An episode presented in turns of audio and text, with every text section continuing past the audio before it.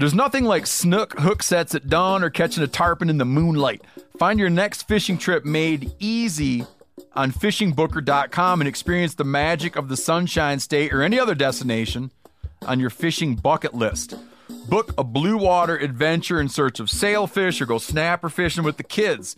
With over 6,000 captains and trips to choose from, planning your next one just got a whole lot easier. Download the Fishing Booker app on the Google Play or App Store or visit them online at fishingbooker.com to book your trip today.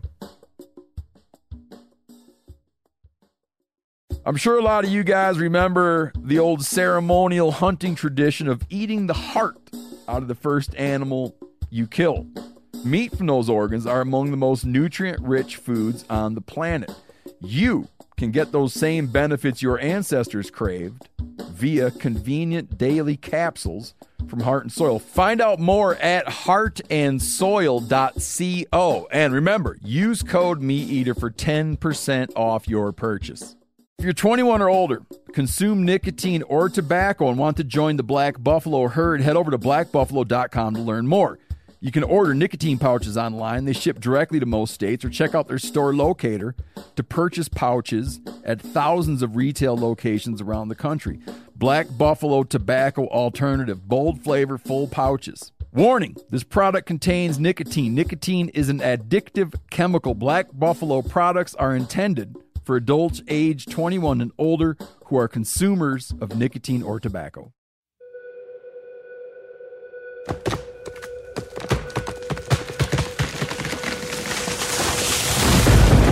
This is the Meat Eater podcast coming at you shirtless, severely bug bitten, and in my case, underwearless. We hunt the Meat Eater podcast. You can't predict anything. All right, we're here with uh, Ryan Callaghan and Janis Putelis, otherwise known as Giannis Putelis, and the beautiful and deadly Rorke Denver, who, uh, whose lips have never been graced by the taste of alcohol. Correct. I wouldn't mind getting into that for a minute. Now, Rorke, uh, I'm just going to give you a brief intro, then we're going to do a better intro in a minute. Deal. Officer in the Navy, transitioned into uh, author, writer of books, and public speaking. And Rorke is going to explain. I'm, I'm going to ask Rorke a lot of questions about why, why most people are total pansies. And Rorke will explain the psychology. He's going to explain, among other things, the psychology of pansiness. Uh, first, I want. There's two things I want to deal with real quick.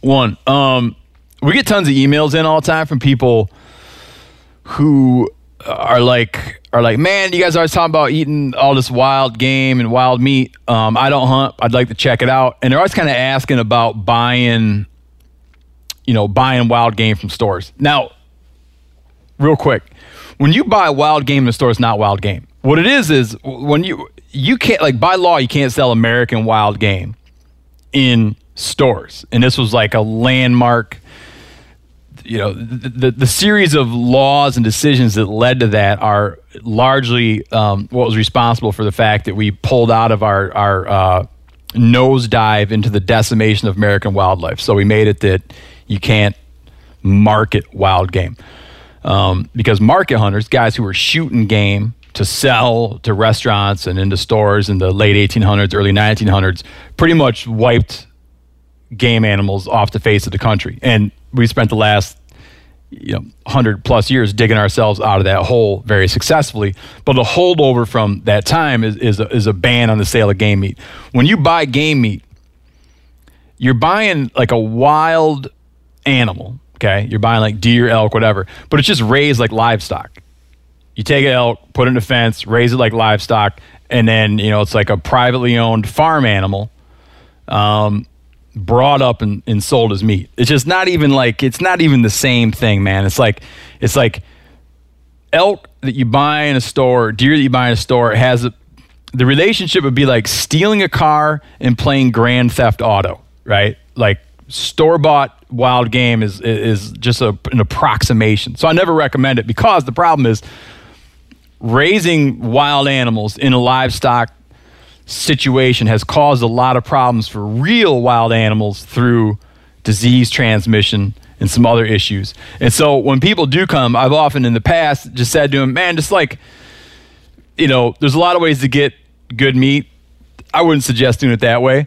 Um, and recently we had started some relationships w- with a company that, that I would recommend to people who want to go out. Like if you're like going to go buy meat, okay, and you don't have the you don't have that sort of savage spirit to go out and hunt itself.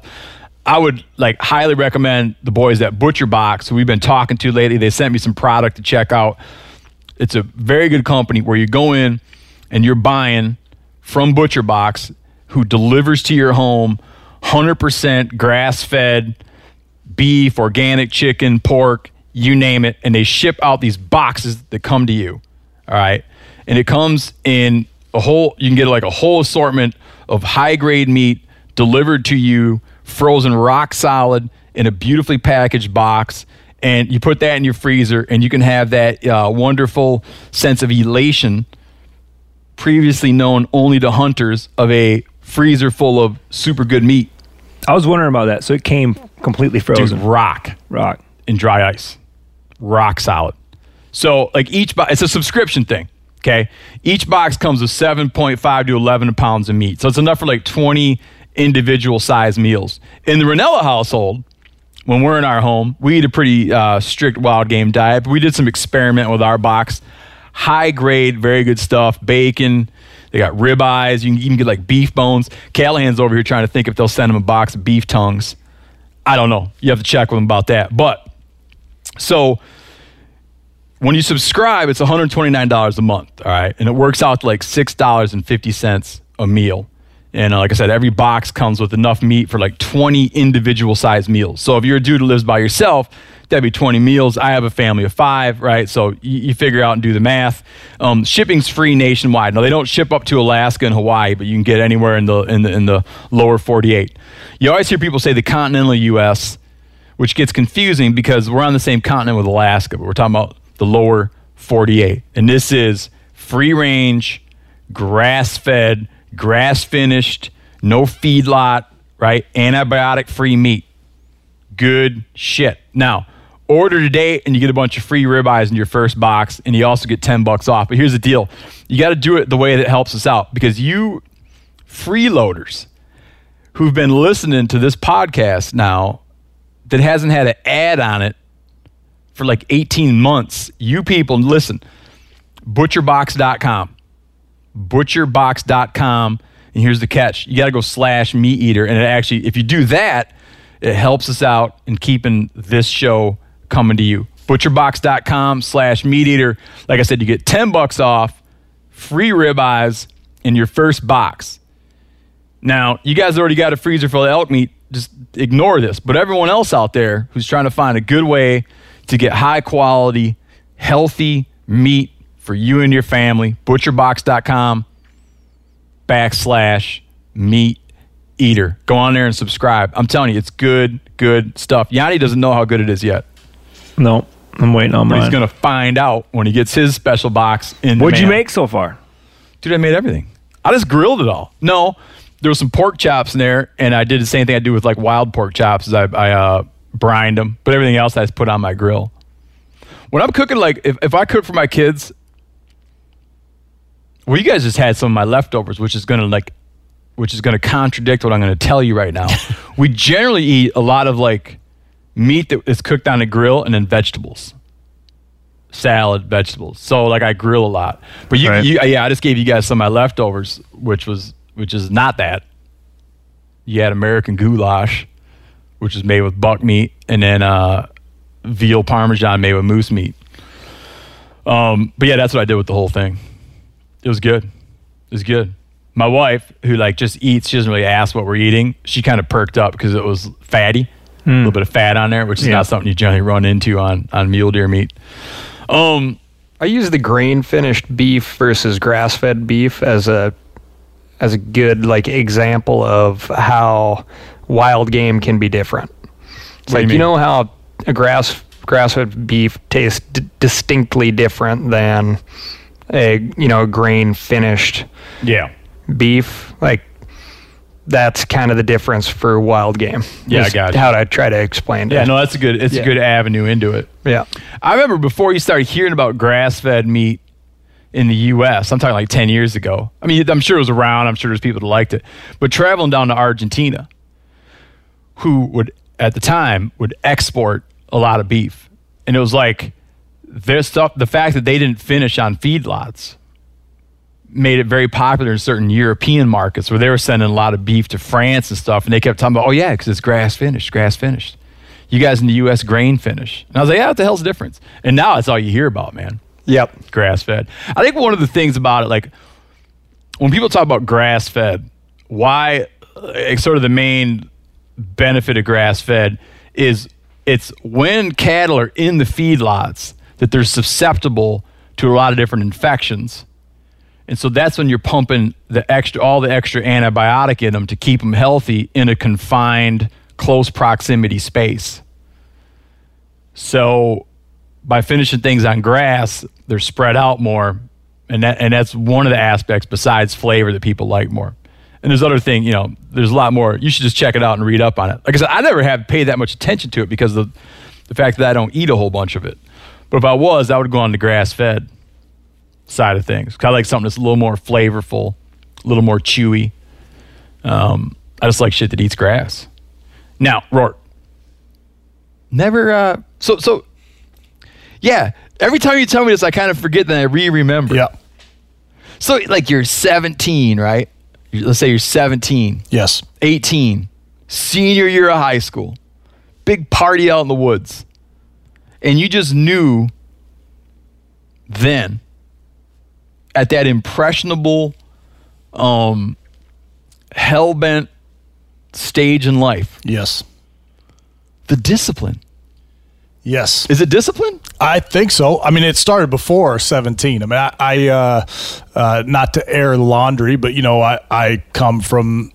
There's some big lads in my family bloodline that come from Irish descent, Yeah. and have more or less grenaded their lives going down that path. God. So I saw that a bunch as a, as a young man. I mean, very, very, very, very lucky and blessed. Not my dad, not not people in my immediate family. I didn't grow up rough because of that but some uncles and some other family members that uh, I, I mean truly destroyed themselves. And then my, my parents split up when I was eight.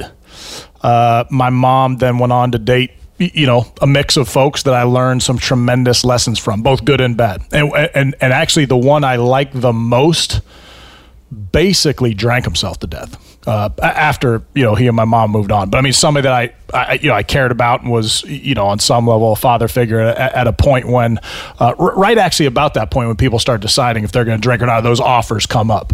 Um, always loved playing sports, always loved competing, and uh, I don't know. I, I mean, I I should have. Uh, I guess a maybe a more potent story than that, but that that really is it. My brother did the same thing. My younger brother's that never had a drop, uh, and I think it's been a huge gift. I mean, I look back on it now. Oh, I, I don't- listen. I'm Oh, not no, no, here- I know not, you're not. I'm not about to challenge the logic of it. I think it's I- phenomenal. I, and nor am I, nor am I saying you are. It, it just, I, don't think I realized how it, it's been an interesting experience, and it's actually reared its head within the last week, which I think is kind of interesting. That uh, a teammate of mine, a fellow SEAL teammate of mine, it's one of my, you know, one of my best friends, one of my longest. Uh, you know, running friends. He he drinks, but very very little. I mean, I've never seen him out of control with alcohol you'll see plenty of seals out of control with alcohol or just going hard and and and doing that. And I think in particular, he's not he's an officer as well.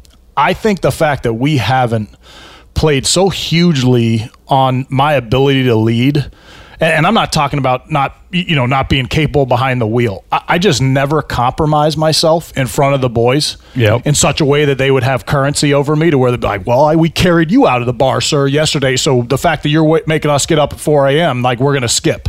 Never had that option with me because I didn't do that. I didn't compromise that stuff. And I, I don't think I recognized at the time the, the kind of potency of that. Uh, and so that was hugely powerful. And uh, we also have some good, good buddies, officer and enlisted, that um, I thought to be as emotionally and mentally strong as you can be, and, and, and they're they're falling apart. I mean, PTSD and some of the combat trauma that's come out of our experiences, which you know, I try and keep pulse checks on. I just haven't experienced them. I sleep well at night. I don't feel bad about anything I did, and, and I'm good. Um, some of those guys that that that are more kind of consistent drinkers, and I think have started medicating a little bit with it. It's been a bad path for them for sure. Yeah. So it's been a gift, man. It's been it's been a good call. On top of saving, you know, saving some coin and probably staying out of jail. Oh yeah. Oh yeah. And it, t- tell someone of the places you, you already alluded to your military career, and and I don't want, and I, you know, I know that that's like a part of your life, but let's just talk about that for a minute, um, and then we're gonna get out of some other stuff. But walk me through kind of how you went, like what you did in college, what you did with sports, and then what your military career looked like. Yeah, I mean, you know, a lifelong athlete and a lifelong reader, horrible student. So, I mean, just no desire to excel in a classroom or, or put discipline towards academic rigor. That being my se- said, my dad's probably one of the most well-read human beings you've ever been around, and consequently, my brother and I started reading at a very young age. So, I always, always tout reading as as as one of the best things you can do for yourself, just as a, uh, you know, both the enjoyment of it and what it kind of brings to your mind and, and opens your mind. So, so books have been a tremendous path uh, to a lot of the things I've experienced. But when you say bad student, what do you mean? Like you didn't feel the need to impress your teachers? no, no, no. I just did. I mean, I if I look at my report cards, like through. Actually, when I got to college, I started excelling in the classroom because I started taking it seriously. I mean, I would not have gotten into Syracuse University hands down on academic merit. I, I sent my application to Syracuse to the athletic office because I was getting recruited to play lacrosse there. And I I literally sent my application to Syracuse University to the head coach of the lacrosse office, and I think he basically walked it through, which is not uncommon with athletes. And I, I think there's some academics that that probably. Uh, you know, that irritates them. It- you know, there's so many athletes that become end up becoming high end leaders, performers, and, and get past that because the, their team experience, their life experience playing sports has been, I I think, it's translated better to life and accomplishment than than knocking out straight A's. Yeah. Um, so I, what I'm saying is, I would not have gotten into college if it were not for sports, and so that's what brought me to Syracuse. I got recruited to play lacrosse. Why lacrosse? Did you did you surf as a kid? I surfed a little bit as a kid. I mostly learned to surf post college. And your old man took you guys fishing a lot. a lot of fishing, steelhead fishing, trout fishing, fly fishing since before I can remember. Cold rivers, you know, Northern Nor- Northern California, and- And, Oregon, and um, Like, how'd you hit on lacrosse? Did anybody play lacrosse back no, no, California was an unknown at that point. I mean, I don't think there was a day I went to practice where somebody didn't yell out a car driving by, "What is that?" You know, holding a lacrosse stick. I mean, just not knowing, you know, what what you had in your hand, kind of thing. But so, that, but that, but uh, lacrosse, it originated with like the the Native Americans along Ona- the St. Lawrence, the right? Onondagan tribes all around the St. Lawrence River and, and, and the northeastern seaboard. Exactly. Who's that artist that used to do those amazing illustrations? You know, I'm talking about of like, like outside the mil- the old military forts. Yeah. must have been 1600s. yes, no, I know who you're talking about. And they drew these illustrations of Yep. uh, like uh, the not the Iroquois, right? Iroquois. Okay. Yep. And very, very lacrosse. special game. Very, very special game. It, it's it's not a game to them. It's a um, it's a religion, really. You know, I mean, a young Ir- Iroquois uh, is born with a little mini lacrosse stick given to him, and then they'll take that into the grave. To And it's a combative.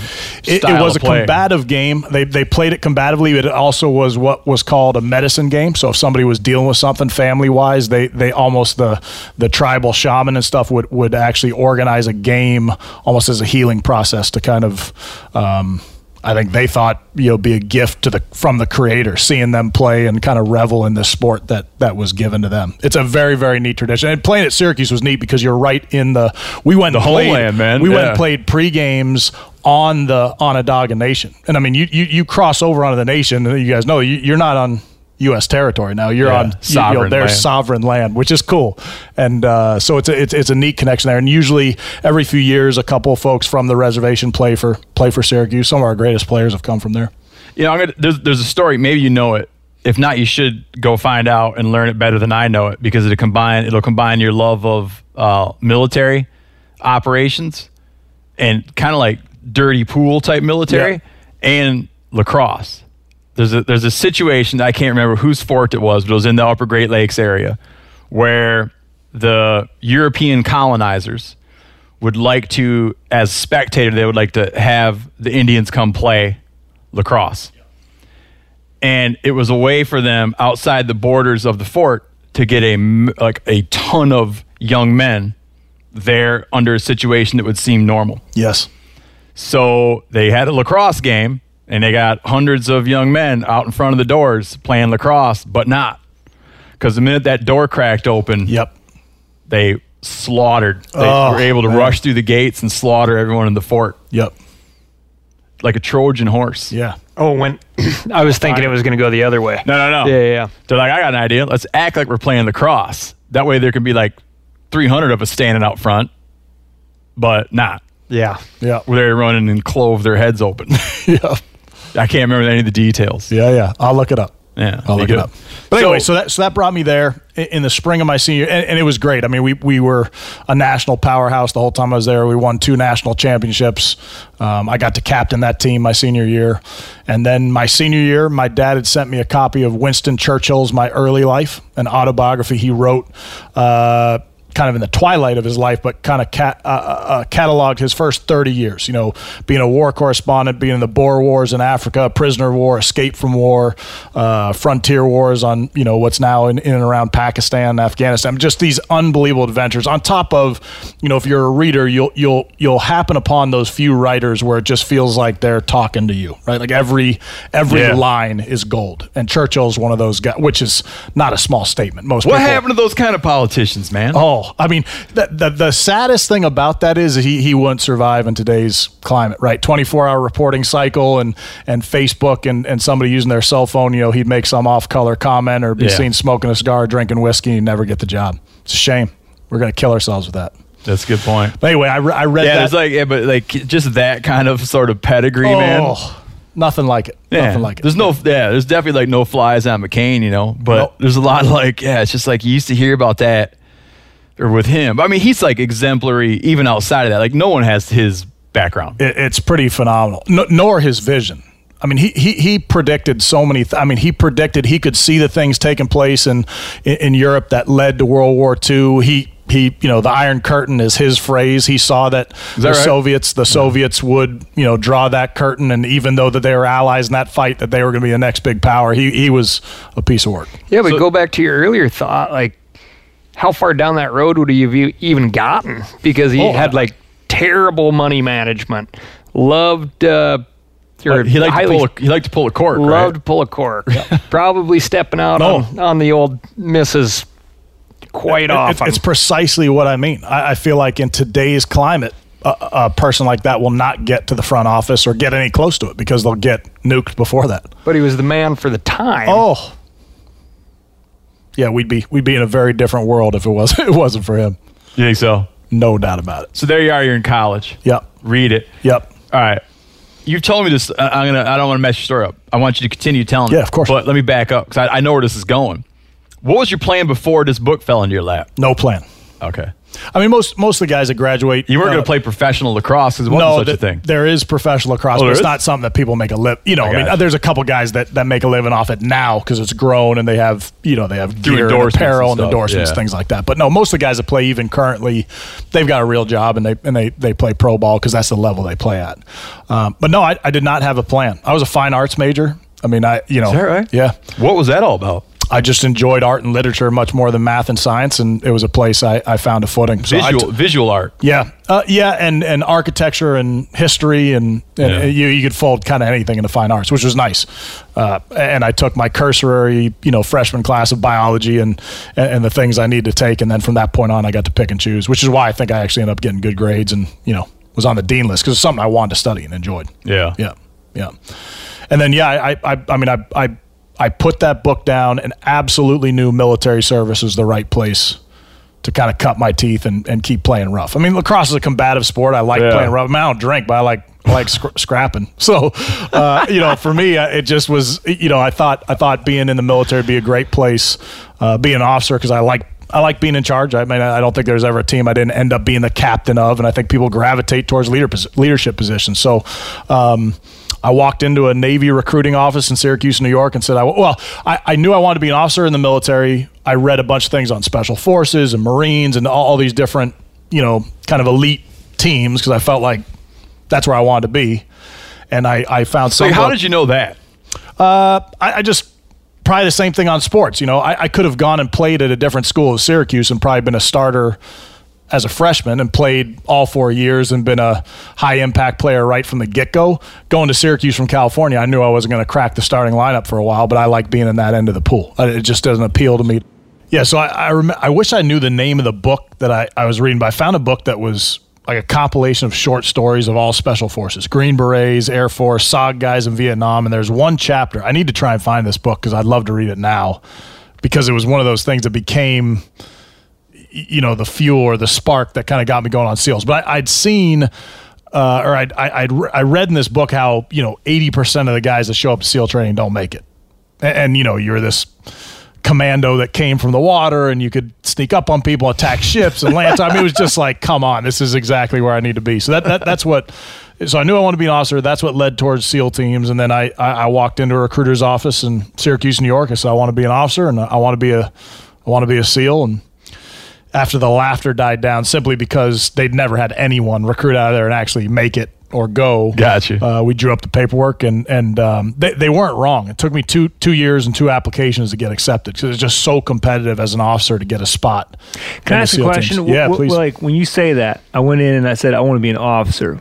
Can you like expand on that? What does so, that mean? You know, there's two tracks in the military. You're you're either going to enlist, you know, in the Navy or the Marines or the, the Army, um, which are you know the bulk of the military are enlisted folks that do the you know the kind of day to day job of Mm-hmm. of a grunt or an aviation technician or hull technician, whatever that might be. All the different jobs you can find in the military, and then the officers come from three tracks. Basically, you have the academies. You know, you went to West Point or Annapolis, and therefore you're an officer when you when you graduate uh, ROTC, Reserve Officer Training Corps, which is through a regular college but doing some military service to build towards a commission, being commissioned as an officer.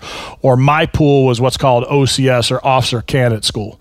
So, four year degree, which you have to have. Um, and then once you finish your bachelor's degree, you can apply direct it was perfect for me because I got a, a normal college life. You know, I mean, I got to be with my buddies, play sports. There was no military connection to my time, um, you know, in college. And then you applied OCS. If you get accepted, you go to, uh, when I went through, it was in Pensacola. It's now in, in Newport, Rhode Island.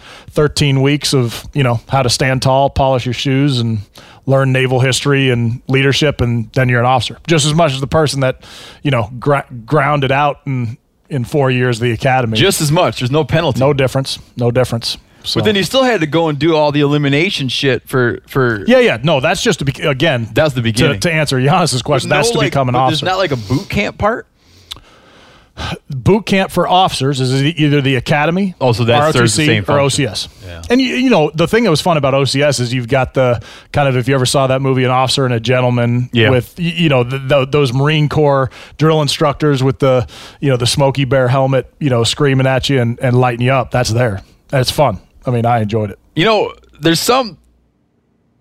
I don't want. I, I don't want to be as audacious to say there's some parallels in our story because the, like the inspira- the, like the book that provided the inspiration. Like I didn't have any of that shit. But there, when I was in high school, when I was a junior in high school, I started. I had in my head that I wanted to go into the Green Berets. Mm-hmm. Okay, so I started meeting with an army recruiter, and they started calling the home, and I went and took the Oh, yeah, test. yeah. So I took the test, and they started recruiting very aggressively, where they would even come to my home.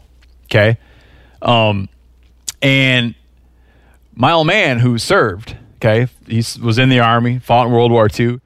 He kind of like caught wind of this a little bit, and he was like, "Why in the world would join? You don't join the military. There's no war.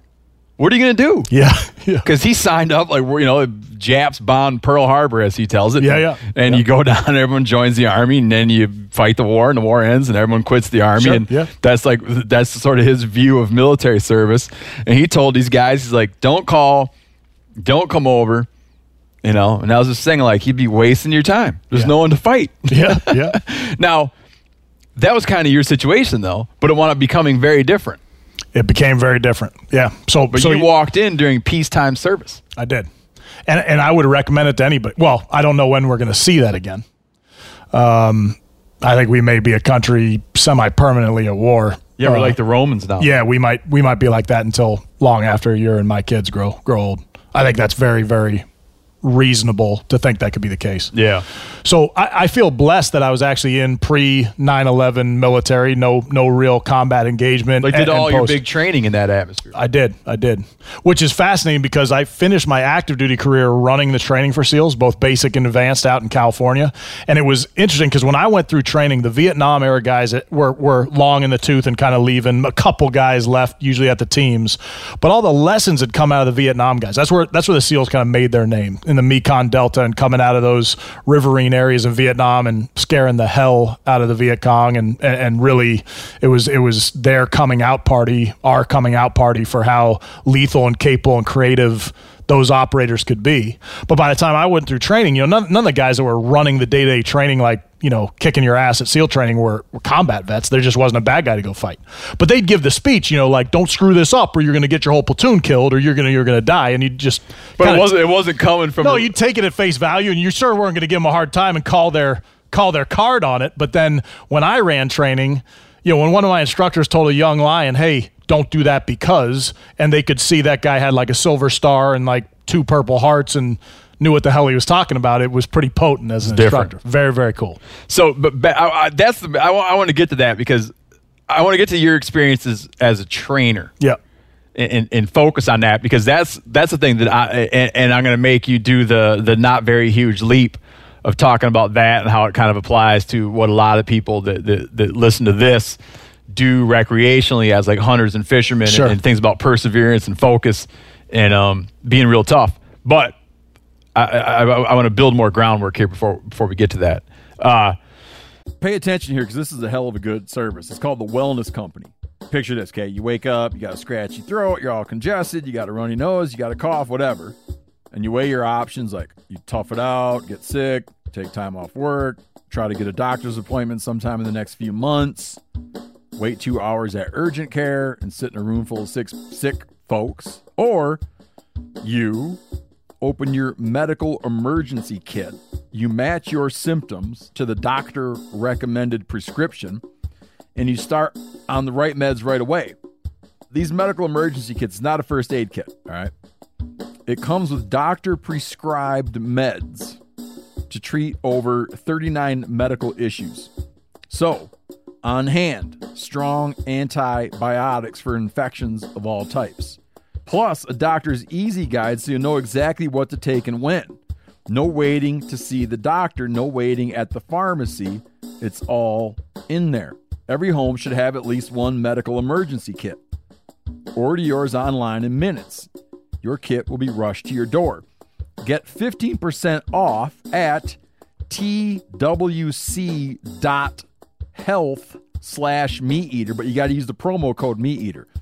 That's promo code meat eater, okay, at twc.health slash meat eater. This show is brought to you in part by BetterHelp. Now, we all carry around different stressors, big ones, little ones. When you keep these things bottled up, it can start to affect you in a very negative way. Well, therapy is a great space to get things off your chest and to figure out how to work through whatever's weighing you down. Like, figure it out. That means figuring it out with someone who's impartial, who's able to sit down and hear what you have to say and think it through with you. If you're thinking of starting therapy, give BetterHelp a try. It's entirely online, designed to be convenient, flexible, and suited to your schedule. Just fill out a brief questionnaire to get matched with a licensed therapist and switch therapists anytime for no additional charge. Listen, there's no there's no such thing. It's like you're not so tough, you're not so tough that it doesn't do you some good to talk to somebody now and then about what's on your mind, okay? Get it off your chest with BetterHelp. Visit betterhelp.com slash meat today to get 10% off your first month. That's BetterHelp, H-E-L-P dot com slash meat eater. Now, a lot of you guys are familiar with the old hunting tradition of eating, you know, some organ, the heart or a chunk of liver off the first animal you kill. I had that when I was a little kid, and it was a big deal. Organ meats were always prized by frontier people who knew the importance of getting a lot of different minerals and nutrients. And as often is the case, those guys were onto something because organs are among the most nutrient rich foods on the planet. And you can get the same benefits your ancestors craved via convenient daily capsules from Heart and Soil made exclusively from regeneratively raised, grass fed, and finished cattle. Heart and Soil's unique freeze drying process means all those important nutrients are trapped in, ensuring you experience every one of the benefits of nature's superfood in a clean, convenient, taste free capsule. Find out more at heartandsoil.co and make sure to use code MeatEater for 10% off your purchase. That's heartandsoil.co. Use the code MeatEater. So we got you up. You go through the, your officer part, Yep, but there's still a big hurdle left. there is The hurdle. the hurdle. Like break down the hurdle. So the hurdle is called BUDS, Basic Underwater Demolition SEAL Training, and that's the you know mythic course course of instruction that takes place on Coronado Island, San Diego. You know, you- if you visit San Diego, you're going to walk onto that island and be like.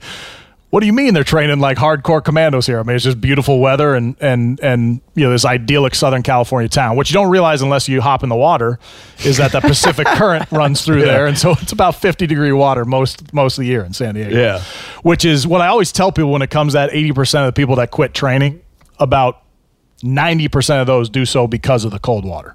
I mean, if they move SEAL training to Hawaii or Florida, you'd get a lot more graduates for sure. But we put these young lions, and, and I was put into that water.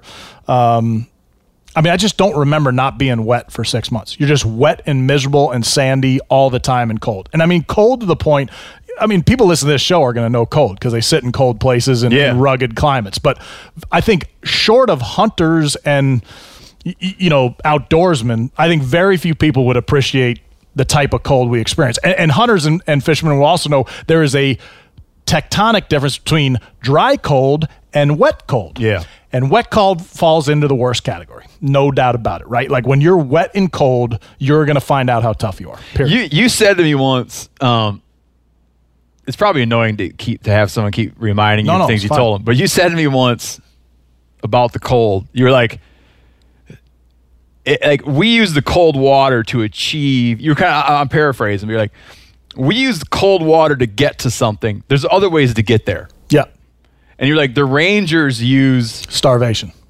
okay. talk, just talk about that. Like, Yeah. When I what, you, fi- what you're, you know, what they're getting at, and, and the tools that you use to get there. Yeah, I mean, I think military organizations have figured out this real elemental building block. The first of which is we get rid of the individual. So everybody has their head shaved. You put on the same t-shirt, pants, and boots. So we all look the same. I mean, all four of us look different sitting at this table, but start shaving everybody's head, put a t-shirt and boots and pants on. We kind of look the same at a distance. you Like know? it's So- like a, it's like a socioeconomic leveler yeah, and, and and that's the other and a cool I a cool leveler. Oh, I, I mean, There's no cool I, will tell you right now. Whenever I talk to somebody about the military, the gift of the military that I think our country could benefit from, which is why in my, you, know, my most recent book, I talk about the idea of universal service in the country, and I don't just mean military. I think that'd be a great way, but some type of required mandatory service for young people w- would be a gift to this country because I don't think people leave their silos. Right? You grow up in this part of the world and and a lot of our country is real homogeneous in the different spots you come from. But in the military you show up day one of training you got a kid from the south side of chicago and you got a kid that went to private school in connecticut and then a kid that was breaking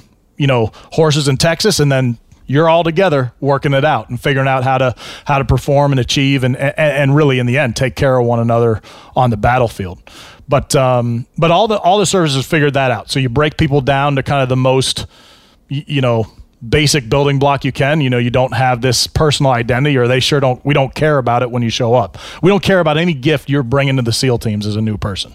We'll get that out of you eventually but that's not what we're looking for and that's not what any military unit's looking for it's looking for subjugation. And i don't say that as a negative. I say that as a positive of getting rid of that individual desire and what you need to be happy and good and be thinking about the team and the collective and the greater good. And so all the units use a different system to figure out how to break somebody down to kind of the bone marrow. And, and you know, I, I went to I went to SEAL training. I was sent to Army Ranger School when I showed up my first SEAL team. So I'm already at a SEAL team. I made it through SEAL training and that whole crucible. My commanding officer was was a member of what's called JSOC, Joint Special Operations. Yeah. And so he wanted all his junior officers to kind of speak Army. He's like, I want you to go get a little Army indoctrination because at that point in our history, the Army really ruled the roost. They ran all the all the you know, all of special operations. It was all Army generals basically that ran special operations at that point because the SEALs SEALs were still just very new um, to that organization. So. Um, I went down- Expl- explain buds before you talk about how, Yeah. because that's the thing I think is fascinating For is you sure. had to go through all that buds bullshit yeah, yeah. and then turn around and go through the army's version of the same damn thing almost as like a side trip. It was. It was. I- Um, I have yeah, a quick so- question about the buds when you're breaking Yeah. people down with the cold water. Um, can you fail because of your like uh, physical limitations, or if you always let, us just say because obviously guys must just pass out and their Yep. body just quits themselves without them mentally quitting, right? sure. They're just going, they're going, going, and then they fall over. yeah. I'll, If I'll you- fe- if you me wake feel, up- let me feel that in a way that's going to prompt you to say another thing is you spoke to me about that too. As you said, we lost good guys that would have been great Yep.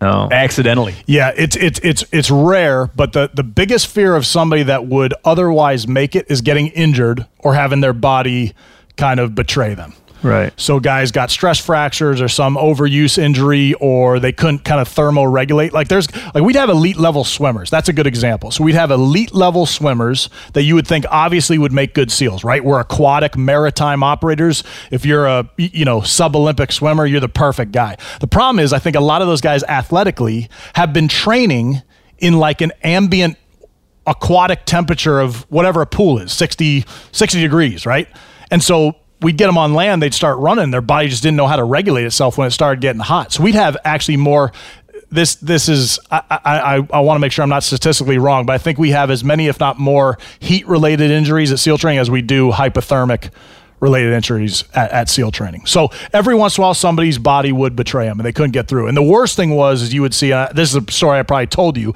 is you'd see some kid that looked like Michelangelo chiseled him out of steel. He's got every attribute you could want to be a top performer, and he was just weak. Just a weak mental person. He'd hit that cold water and quit. And then you have this little kid that, you know, has got baby fat on him, taught himself to swim two weeks before, came from like, you know, the flyover states. You're like, I wish I could rip the heart out of that guy, slam it into that guy, and we'd have something, you know, because unfortunately that guy was just soft. But to And so- Janis's question, now there, I mean, there's no exceptions, right? It's like everybody crosses this line, everybody has to cross the same line. and if you Yeah. don't, for any reason, you're out. That's accurate. What what I'll say is we just don't drop that many people at SEAL training. Very few guys go out because we say you're not the right guy or you failed in performance levels to, to leave. I mean, we'll lose guys for that. There's guys that can't handle the stress of the underwater tests and if they make it all the way training where they're shooting and we're working with demolition and they're just not they're just a rock, they're not bright enough to get it. We're like, I don't think you need to be dealing with explosive ordnance or shooting next to the rest of us. You're out of here. Very few of that happens. Almost everybody leaves that training program of their own volition. They just true you got to like ring a bell? yeah. Yeah, so there's a bell on the grinder, uh, which is kind of where we do our PT, you know, push-ups, calisthenics, and all that stuff. Right in the middle of the training compound, a bunch of famous signs around there. It's it's it's, you know, it's kind of mecca for for SEAL training. That's like the the heartbeat right there. And that bell, bells in the Navy are a long-standing tradition from the Brits and and the British Royal Navy, where you'd be using bells to pass information on on back to wooden ship days, where you know three bells means this, two bells means that. Okay. And so we adopted that as big Navy. I mean, if you go on a Navy ship today, I mean, a nuclear aircraft carrier launching, you, you know, the, the most state of the art equipment on the face of the earth or a submarine, you're going to hear bells. That, will pass information on time and what's taking place. It's a long standing tradition. So at SEAL training, there's a, a bell sitting there that's omnipresent.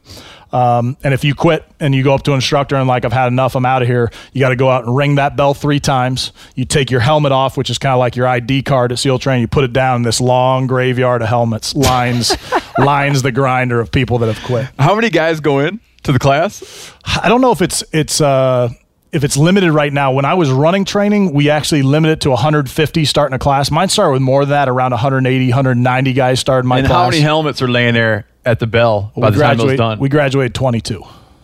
Out of 180. Yep. Yep. That bell's ringing nonstop. It's it's the soundtrack of SEAL training. That bell ringing. a cool thing in your book. And before, oh, let me tell you oh. this because I almost forgot this. Right before Hell Week, which is our most, you know, kind of famous week of training, where you basically you start training on a Sunday night, it ends on Friday afternoon, and you get about three hours sleep in that entire period of time. with a nap on. I think your first nap comes on Wednesday for like an hour and a half. You get a nap on Thursday for an hour and a half, and then you, you hopefully see the finish line. But lead, the week before Hell Week, the senior classes that have made it through will be playing ACDC Hell's Bells like on a loop. You'll just hear the bell, you know, from that ACDC song like just cranking all the time. It's it's it's a twisted place, but uh, you know the people that the people that are made to get through that place, they they really know they're in the right spot. Are the instructors the same con- instructors the whole way through? Like, I mean, are they maintaining the same pace during that hell week? Are they up the whole no, time? it's And- three. It's three shifts of instructors. So they they take a you know a shift uh, from you know day shift, half the night shift, half the night shift in the morning, and you split up. No, we keep our instructors. I mean, you're still smoked as an instructor Yeah. doing one third of a day for the week. But those guys can be out with their wife eating dinner at night. yeah. And you're like, it's stuck in this weird like hell that you don't even know what See, way that is up. me Oh, yeah. super strange. Imagine clocking in for that, saying goodbye to the uh, swing And you shift. walk into these guys in like the biggest like emotional psychological battle they'll ever be in. There's a good story you tell in your first book, Damn Few. Yeah. What's the subtitle? Making of a Modern. Make it, making the modern SEAL warrior. Yeah, you have a lengthy like anyone who's curious to hear about just sort of like what goes on in, in the buds class or the is it fair to say like the seal elimination class? Yeah, yeah. The, Or what, yeah. How do you guys describe like if you had to do buds in a second? Like what is it? like- what do you mean? Like how do you like if someone says what's buds? Yeah, I mean it's it's it's basically three phases of training. First phase first phase is selection training, which includes Hell Week. By the by the end of first phase, most of the people that have quit have quit. I mean, most of the guys. how long? Uh, that's seven weeks. Oh, so that 160 people that quit quit during a seven week period. I would say they probably have the stat, but call it 65, 70% quit right in there. Then you go on to second phase, which is dive phase, where you learn to do all the underwater stuff, drive, you know, dive a rebreather, a closed loop oxygen system so we can sneak up, sneak up on ships and blow, blow them up or sneak ashore without somebody knowing it. Uh, we lose probably the rest of the guys in that phase because we do tests underwater where you know if cal was the student i was the instructor he'd have a two hose regulator a twin set of 80 um, you know uh, scuba tanks on his back and he, and these these hoses that come in are rubbery and I basically shove him onto the bottom of the pool deck pull that out of his mouth and start tying knots in that behind his back and then shove him then you got to figure it out. And, and some people freak out and, and can't can't handle the stress of the underwater stuff. That's yeah, a and you talk percentage. about too that they would put you at night with no light underwater to swim out in the ocean, but with shipping containers laying on the bottom that are open on one end. That's in the that's in the East Coast. So that oh. that's kind of an insider story, and I don't want to give it away because Oh. somebody's no somebody's going to run into it. But there there is a shipping container. I'm not going to say where, but in a, in a, a harbor in in Virginia Beach, Virginia, and one of my buddies on a dive is just following a nav course and i'm sure the instructor's like intended hoping somebody would go in and basically gets inside this shipping container now his his compass is like spinning around underwater and you know he's just swam into a box with one small opening In the underwater in the dark and and it took quite a while to figure out what he was doing to get out of there My God. oh, it's funny stuff. Oh. But a thing you tell Good times. Good times. a thing you tell Dan, a thing you tell damn few that I like is is it you guys are laying in the water, right? And everybody's freezing their ass, but you can like in they incentivize ringing the bell, Yeah. with coffee and donuts. Yeah, so the so the bell which sits on the grinder every day of the year other than when Hell Week's going on, they can detach the bell and we have built this like welded a rig arm, a boom arm on the back of the truck so the bell travels with the cluster now because they don't want it to be too far away should you decide to leave so you can just kind of see it the whole time. And then yeah, I've I've seen instructors with you, you know a, a 24 pack of Krispy Kreme donuts and pizzas and coffee. And just like, all you got to do is come on up, you know? and, and they get it too. Like if you quit at that point, you're eating donuts and, and you're on, you're on your way. And when when Hell Week ends, I always like this in your book too. When Hell Week ends, right? And so you've lost all these, you know, this horrible attrition. There's 20 some left, and what they, uh, I think you're saying you get a medium pepperoni pizza and a Yeah. bottle of Gatorade. Yeah. And then you slept for 36 hours the, or class, 18 the class that's going to go in next, they like prep. Uh, first of all, you're in a white T-shirt with your name on it leading up to Hell Week, and if you finish Hell Week, you transition from a white T-shirt to a brown military T-shirt, and you would have thought somebody gave you like the cup of Christ when you get that brown T-shirt. I mean, it is like the best thing you've ever experienced. But yeah, they they buy you a pizza, a pizza and like a 64 ounce Gatorade. I remember wolfing that whole pizza down Drink that Gatorade, and then you have your your barracks is actually set up. Um, for you to go in there and go to sleep and and you have a 24 hour medical watch. The doctors and other students are walking around. Your your body is so toxic from the i mean you think about when you sleep that's your body's you know system and time to kind of redistribute everything and take a break right? And you don't do that for an entire week. So all this you know lactic acid and name the the the, the alchemy of of junk that's in your system from surviving being that cold and miserable and wet and going that hard physically when you lay down I mean, if you're laying down in your bed and your arm fell off the bed I mean it could just go septic to the point where you'd be in you know real danger of damaging that arm. So I mean, you're you're being observed the whole time. Yeah, and they give you some pointers on how to sleep. yeah, they you set up the bed so you you know your legs are up high so you can kind of get that stuff draining out of your legs and heal. And, and I'm telling you, when you wake up from that first block of sleep, you think you're going to feel good, and it's it's almost worse. I mean, it's just like you've crushed yourself so bad that you wake up and. Uh, you know, you keep a Gatorade bottle next to your bed, so you don't even have to walk to the bathroom. Should you have to? Should you have to pee? Or I mean, it's it's misery. But but within days, you're you're back up and running. But it, it's it's you- to see the guys at the end of that walking. They they look like they just finished the Bataan Death March. I mean, it's it's something to see because all that chafe. I mean, you think of the sand and grit and all this stuff that's getting in your pants and like the chafing just on your belt line. I'm built like a linebacker, so my legs rub together. I mean, it was like. Put a put like a, a meat grinder in between your legs and walk around with that. Yeah, for you should just ask my two year old. You should Yeah. ask my two year old about it because we just got Yep. back from Mexico and uh, try running around for a week in a swim diaper with a bunch of sand packed into it. Exact same thing. Dude was looking rough. Yeah, buddy. So was looking that real is the rough. exact same thing that happens at, at training. Yeah. You should make people wear swim diapers and Yeah. see how they like that. I'm still blown away. It just I can't figure out how I I would handle like checking in and out of my job and seeing all these kids like they have to look like they're in a far away planet mentally. And how you like you check out, Yeah. go have dinner like Steve was saying with the fam and then being like it's "All right, probably the same back." way that you know a brain surgeon is doing something that intense and doing that, and then goes and leaves and gets a you know gets a Starbucks. I mean, I think all the guys that are instructors are, are SEALs. They all went through that training, Uh-huh. then they went on to the combat assault teams, then have come back to run the training. So everybody's hugely invested in the moment. So I, I mean, I, I, I, it's interesting. I've never really thought about it. I mean, it wasn't like I had a hard time separating from the two or coming back. And and during Hell Week, you just know the job is to is to make it that rough so the right guys are at the finish line. Yeah. Yeah. Yep. So walk through. There's a couple of moments in your career I want you to touch on. Uh, walk through real quick when you get out when you when you finish all your training. What your impression of uh, life was going to be like, yeah. like when you enter like the special operations world. Yeah, so I mean, this is pre 9 11. So this is like 99 when I finished SEAL training. I show up at SEAL Team 4 on the East Coast. Um, you know, you're a brand new guy. Back then, you didn't have your Trident. The Trident is that gold eagle that SEALs wear on their uniform. Um, guys that go through training now go all the way through for almost a year. They earn their Trident, which means they're a SEAL, and then they go to their first SEAL team. When I showed up, you you finished buds and then you went to your SEAL team, you're on probation for six, eight months for them to kind of evaluate you, put you through a bunch of advanced training and tests to find out if you're worthy of the Trident. So I mean, you're you're I mean, talk about fraternity hazing. It's like the worst thing ever showing up a SEAL train team, no tridents. That that's the way I showed up in my first team. Um, but I remember thinking to myself, you know, I was going to show up at SEAL Team Four.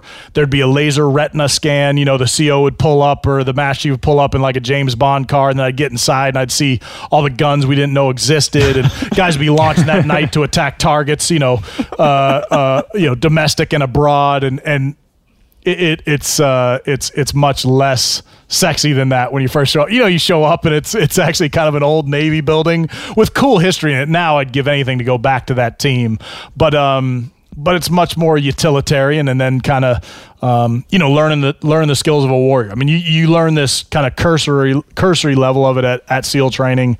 It's gotten much better now. The guys that are leaving SEAL training, they're they're, they're kind of ready to go. It's pretty unbelievable. But then you still do a tremendous amount of advanced training of that team to become a capable operator on the battlefield. It's just less it's less high speed than you think. I think it gets better all the time because you know funding has built new new new training grounds and new um, you know new locations, but it was pretty Spartan when I when I showed up and, less less high speed than I thought. That being said, the operators are are just um, are just otherworldly. The guys you get through there, the guys you show up with at the team, um, it's just kind of that peer group that I, I feel like I was meant to go be a part of and, and, and be connected to. It was uh, the the friendships are just sublime that you make in that in that organization. Then then you throw throw in you know now approaching 20 years of sustained combat and it goes to a pretty intense level. That's an interesting thing I thought about, man. Is uh, uh, a couple years ago I, I got invited down to Fort Bragg to give a talk in front of uh, a bunch of the guys of the Third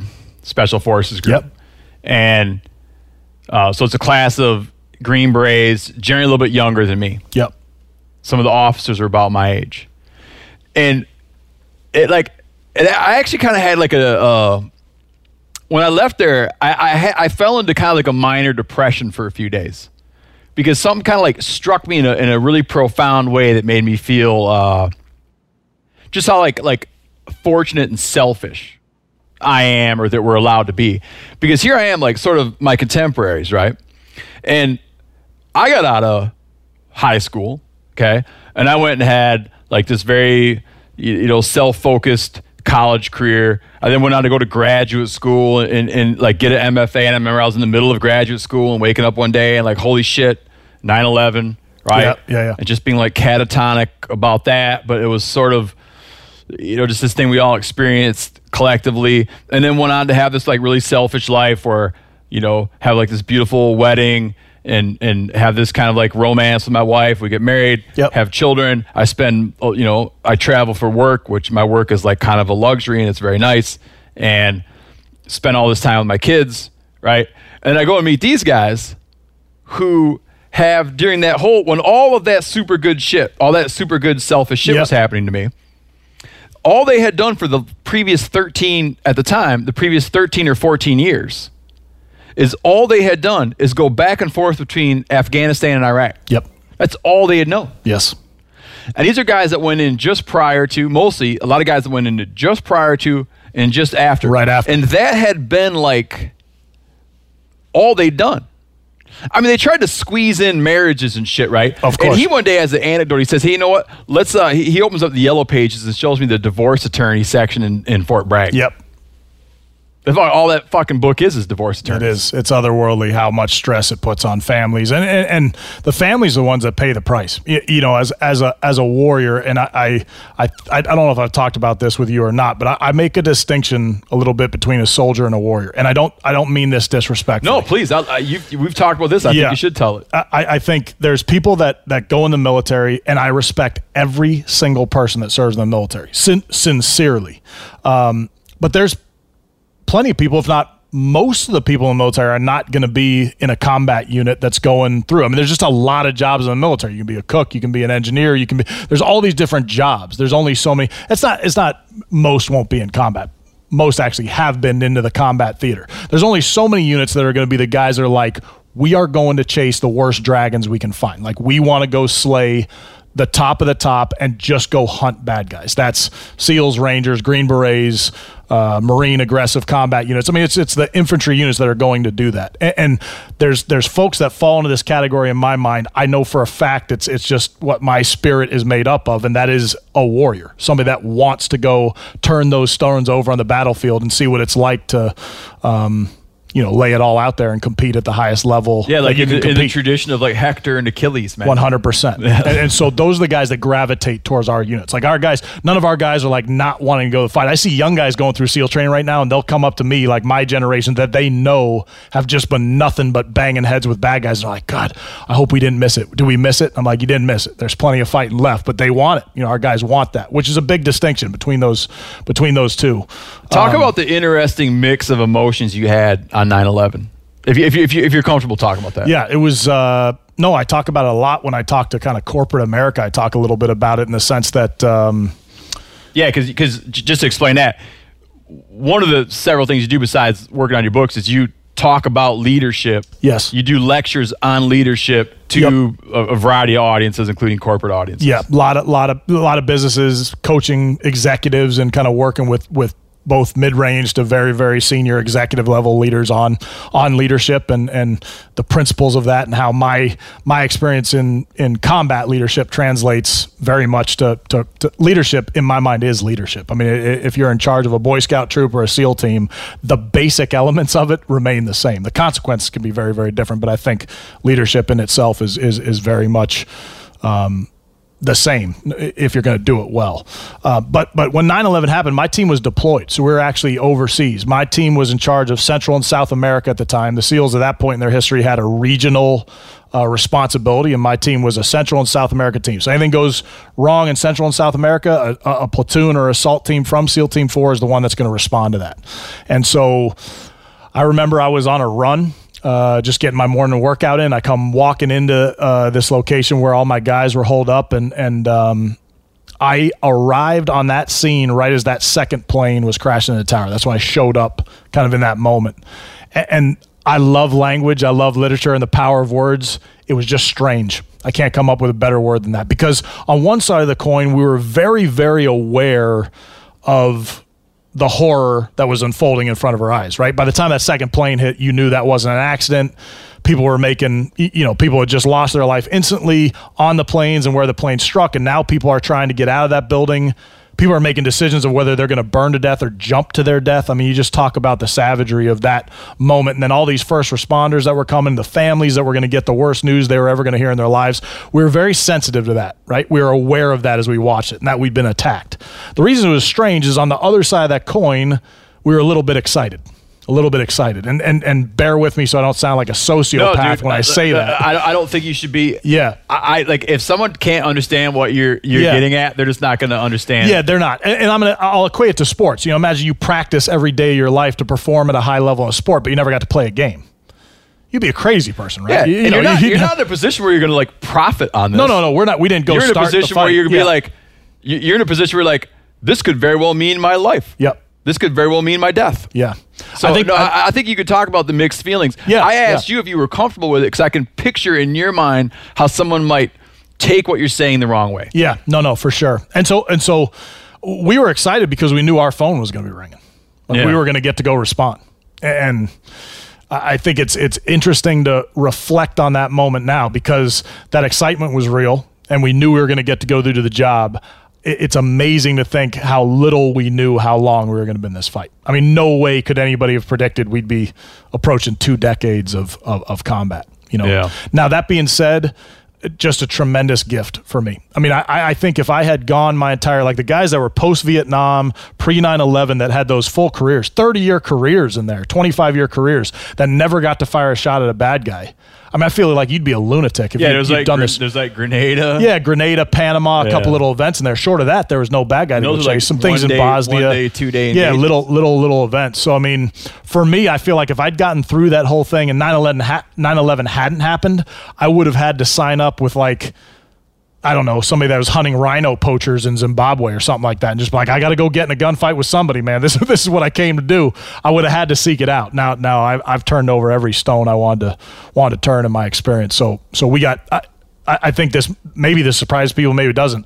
We feel lucky. I mean, SEALs in particular, special operators that wanted to go to the fight. You know, we we knew our number was going to get called, and and it has been ever since But at a big toll. Tremendous toll. But I mean, I, I you know I'm lucky. I'm on the lucky end of it. You know, I mean, I made out of there safe. I think both physically and spiritually and emotionally. I I married the right gal who's tough as nails and can run our family without me. Um, and we're crazy about each other, and we have a I mean just an absolutely uh, I think enviable marriage compared to a lot of folks I know, but. That comes from a very tough gal that can do that without me, and her knowing full well she she signed on to marry. I mean, I was a SEAL when she married me, so she knew she was signing on to something where I might not come home from one of those times I leave the. Did you guys get front door. married after 9/11? Uh, we no, no, we were. Uh, yeah, after 9-11. we did. Yeah, uh, not long, about a year after 9-11. So she knew what shit was going to be Oh, looking she like. knew. She knew. She knew. Is If you ask her, is, is can- attrition for you guys as high as it seems? It seems like helicopter crashes. Helicopter crashes are the are the bitch of the battlefield. You take th- three or four se- helicopter crash- crashes that were connected to SEALs.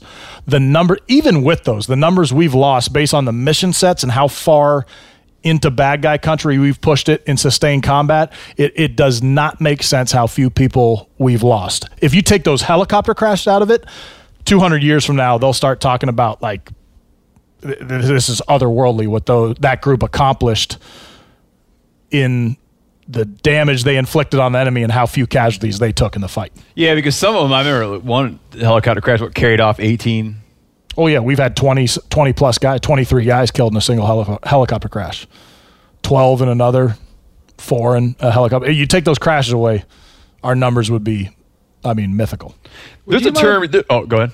just real quick because I've never never really asked. You know, I'd always feel uncomfortable like talking to guys that are in the military because I feel like ninety percent of the time when they're talking to me, they don't want to talk about that stuff, right? They want to talk about wool. Yeah. But um, what uh, would you mind just real quick, like the numbers, like what does SEAL Team Four have a specialty as opposed to? And I know there's Yeah. odd and even numbers, Yep. and that's East Coast, West Coast. Yeah, on, on just a super simple term, SEAL Team 1 and SEAL Team 2 were the first commissioned SEAL teams in the Navy. This was in the 60s. SEAL Team 1 just happened to be on the West Coast. SEAL Team 2 was on the East Coast. Every team that was born after that, SEAL Team 1, 3, 5, and 7, are all in the West. Uh, 2, 4, 8, and now we weren't supposed to even be able to talk about this, but now Team 6 has become, you know, normal conversation all on the East Coast. So East Coast teams are even numbered teams, West Coast teams are odd number teams.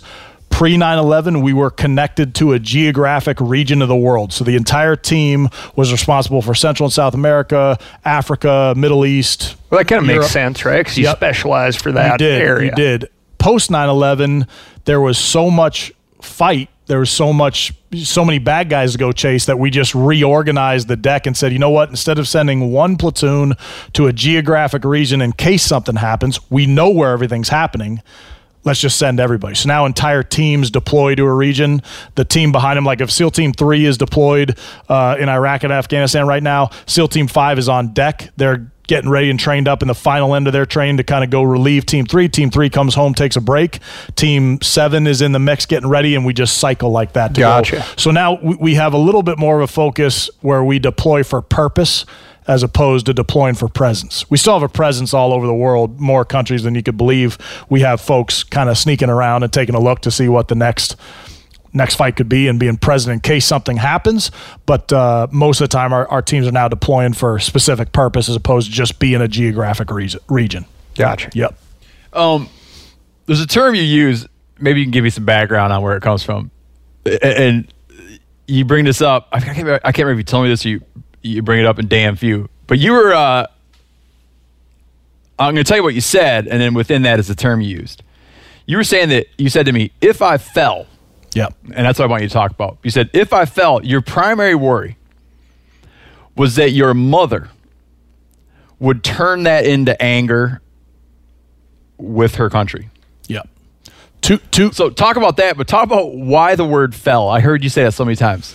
I don't know. Maybe it's just like a language thing from literature or writing or, or you know, I think people talk about, and I've written a little bit about it, is the kind of concept of the romance of war. The, Yeah. the you know, and, and I assure you, there's nothing romantic about being in war. Upon reflection, when I think of some of the things my teammates did, which were absolutely um, just the stuff of legend. I mean, watching what some of my teammates did, uh, I'm sure they'd say the same about some of the things I did, but you just can't think that way as a warrior. You're just hoping to not fail your teammate.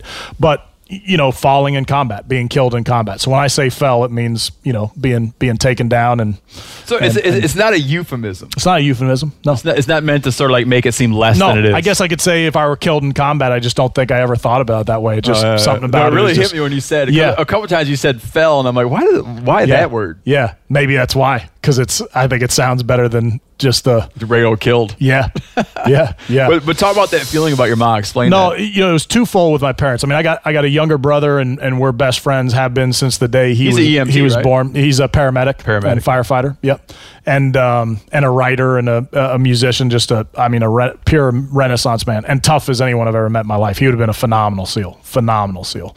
Um, but he. uh you know, obviously, I knew it would have broke his back and heart if I had if I had if I had fell in combat. But my parents, in particular, I was worried about. and I was worried about. I was probably least worried about my bride than anybody on the list, just because she's tough. Now, not because it would have been cru- obviously it would have been crushing and and you know worst case scenario in her life. That said, yeah, but you said she uh she shied away.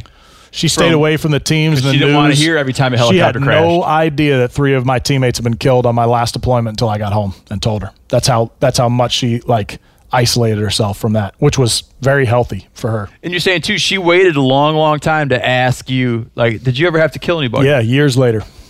Years later at a dinner. I'll never forget it. When she asked you. Yeah. Yep. Because I think she knew, but I mean, it's not something we come back and No. say, hey, you know, here's the notches on the gun belt. It's just not something. But she didn't want to hear like, oh, a plane went down, helicopter went down. Nope. Let's all wait around to see who they No, were. No, because look, there there are wives on the wives network that would be connected to the team kind of leadership back home. Yeah. And you know, when it gets announced, I mean, you you you you, you guys have experienced this when when somebody gets announced, hey, three service members were killed in Afghanistan last night. It's not Billy, Jimmy, and Johnny were killed. No, it plays takes out. days because you you want to make sure the Yeah. family's here in first, so it takes time. So yeah, we, and, then, and then two days later, that's the thing that always gets me, man, is like, especially with guys in, in, in like the, the the more senior, more elite Yeah. people who tend to be a little bit older. Yep. And when I see those, I'll always see it, and then you get the story about who they were, and it's, never- fucking- never fucking a single guy. It, no, it's always like Never a single guy. It's always like, oh, he had Four a one-year-old, a five-year-old, a nine-year-old. And it's like, fuck, Never. man. It's unbelievable. But anyway, my mom is just a special a special lady but a very emotional lady and she I just was aware that I feel like if I if I had not come back if I had been killed in combat that that she would have just just grenaded and just would have you know blamed the country been pissed and just I, I don't know this. I mean i've never i don't think i've ever talked to her about it but i just felt like i remember having a conversation with my brother being like hey if i fall don't let mom like just descend into chaos and hate this country. Make sure she knows i believed in what i was doing. I was with the people i wanted to be with. There'd frankly be no better way for me to transition into the next life than than in combat. I mean, that's you know, I, I don't think you can die better than that. I hope I live to be very old and gray and smoking a cigar on my porch and watching my great grandchildren run around. But the guys that get killed in combat, you're like, look, that's that's a gunfighter's life right there. That's that's about as good a death as you can have. So there's a real that, and that's when I talk about a warrior. That's a different concept than I think most soldiers. I think a warrior sees his teammate with that flag draped over that coffin and is like, that dude's the lucky one, man. He went out better than any of us are ever going to go out for sure. So I was worried about that for my mom, and then my dad's dad was killed in the Pacific theater of World War II. So in my mind, I was real worried that like what like what could be the worst case scenario in someone's life to have your life bookended by having your dad killed in combat and then have your son probably a gazillion times worse killed in combat. So I, I thought more about that than my own. I feel like mortality or or, or you know what what could have happened on the battlefield that that that occupied some actual emotional currency. talk about uh talk about fishing with your dad when you guys would fish and and uh and and the idea of complaining Yeah. So you know, nobody that's ever fished for steelhead or has done it for any any more than one season. I mean, if you fished one time for steelhead on a bluebird day, you don't know what I'm talking about. Most people that have fished for steelhead or salmon would know how cold it is to sit in a drift boat or wade into a cold river in the Pacific Northwest and just be freezing your butt off wet, cold, and miserable all day. And I remember being in those those beautiful drift boats. You know, my dad, brother, and I sitting in the front, and a guide, you know, rowing us down the Smith or the Trinity or some some great, you know, Western trout stream or steelhead stream. And and I remember. You know, you're up at three in the morning, four in the morning, putting the boat in. It's freezing cold. Then it starts raining on you. And I remember looking up at my dad midway through. I think it was in Oregon, a fishing trip, and just being so cold. I don't think I was that cold again until I went to SEAL training, being wet, my hands shaking, just sitting there holding. And I remember looking up at my dad, and there was no discussion about whether we were going to, you know, go ashore early or take a break. It was just like, this is fishing and we don't complain and that's who we are. And I was like, I guess that's who we are. We just don't complain. And so my brother and I have just always been tough. And I think it was those little those little lessons watching that and how you mimic that and um, i think a lot of people have those experiences particularly outdoorsmen and people like that that they saw you know their dad or their mentor out in a spot like that kind of suck it up and you're like okay i want to be that but that suggests to me that you feel that that like physical mental toughness well okay this i'm going to stack two questions together that suggests to me that you feel that physical and mental toughness are learned and not innate So speak to that. Yep. And also speak to how how what is the relationship after all the things you've seen? And, and let's just I, I want to jump ahead real quick. You went on to run buds. Okay. So you have your own set of experiences from going through it. Then you have your set of experiences watching how many classes go through. Oh it. I mean, key ballpark? Oh yeah. I mean, I was there for uh, about three years all told, and six classes go through a year. So you've seen hundreds and hundreds of people ring the bell. Thousands of yeah, yeah, yeah. So yeah. yeah, Yeah, hundreds Learn, certainly ring learned or innate physical mental toughness. One, are they related? Yeah. And two, is it learned or innate? I don't want to give a cop out answer, but I feel like it's impossible you're going to answer that honestly without somewhat doing it. I do think it's a little bit of both. I mean, I think That's not a cop out because I think that everything. Yeah. I, I, have three kids. I think Yeah. there's a lot of learned shit and there's a ton I of shit that's it- just you got to deal with. Anyone that's a there. parent knows this for a fact that your kids, in my mind, are who they are from the day they were born. I mean, I think the best parents will help their kid become the best version of who they are. But me trying to get one of my two daughters to be different than who they are. That, Uh, I mean, I'd rather sooner hold back the tide than get my girls to be something different than they are on kind of a, a, an elemental level. That being said, I know they're looking at me and looking at their mama as to how to behave and who we are and what we believe in and how we just function in a daily life. So my my sense will be is that I don't think my kids will probably complain a lot and and um, because they they will see that and hopefully model that. Uh, so when I think it comes to being tough, I mean I think. I do think there's some predisposed genetic stuff in there that you know you see some kids that fall down and they cry and go screaming to mama and lose their minds, and there's some kids that get like bonk with a two by four and just kind of suck it up and power on. I mean, so I think there's some part of that that that's maybe genetic, and I think there's a lot of what you model and see and and and you know how you learn that stuff. So I, I do think it's both. I think it's both. I think leaders are the same way. When I talk to leaders about leadership, I'm like, look, there's all these X's and O's I can teach you about how to do things right in leadership, how to do things wrong. There's things that obviously fall into those two categories, and I think you could learn the good stuff and execute that as best you can. I think you can do that though, and if you don't have some certain level of X factor that's connected to that, something where people gravitate towards you as a leader, you're you're probably going to have a lot more trouble than those folks that have it. Yeah. And so I so I think it is a combination. I think it is a combination. What about the physical and mental stuff? So I think it uh, again the same. I mean, I think I think like Janis asked earlier, my body never broke down in SEAL training. It hasn't really broke down to this point. I mean, I've had one shoulder surgery. Other than that, my body can take a pretty phenomenal amount of abuse and keep going on. I'm not the fastest guy. I'm not the quickest guy. I'm not the strongest guy or any of those things, but my body's like kind of like a diesel pickup truck. It'll just keep going. And there's guys that were very elite performers that almost perform like a Ferrari, but they're high tuned like a Ferrari and broke down more. And so I think my body on just like a metabolic, you know, physical way, it, it, can withstand a tremendous amount of abuse. Now, so that was a gift for sure. But along with that, there's there's your mental attitude going into the training or going into combat that that has to be the strongest because I think as your mind and kind of spirit goes, so goes the rest of your body. I mean, you, you know, I think that's what SEAL training offers up. We we break everybody down to a point where you you definitely have a legitimate reason to quit.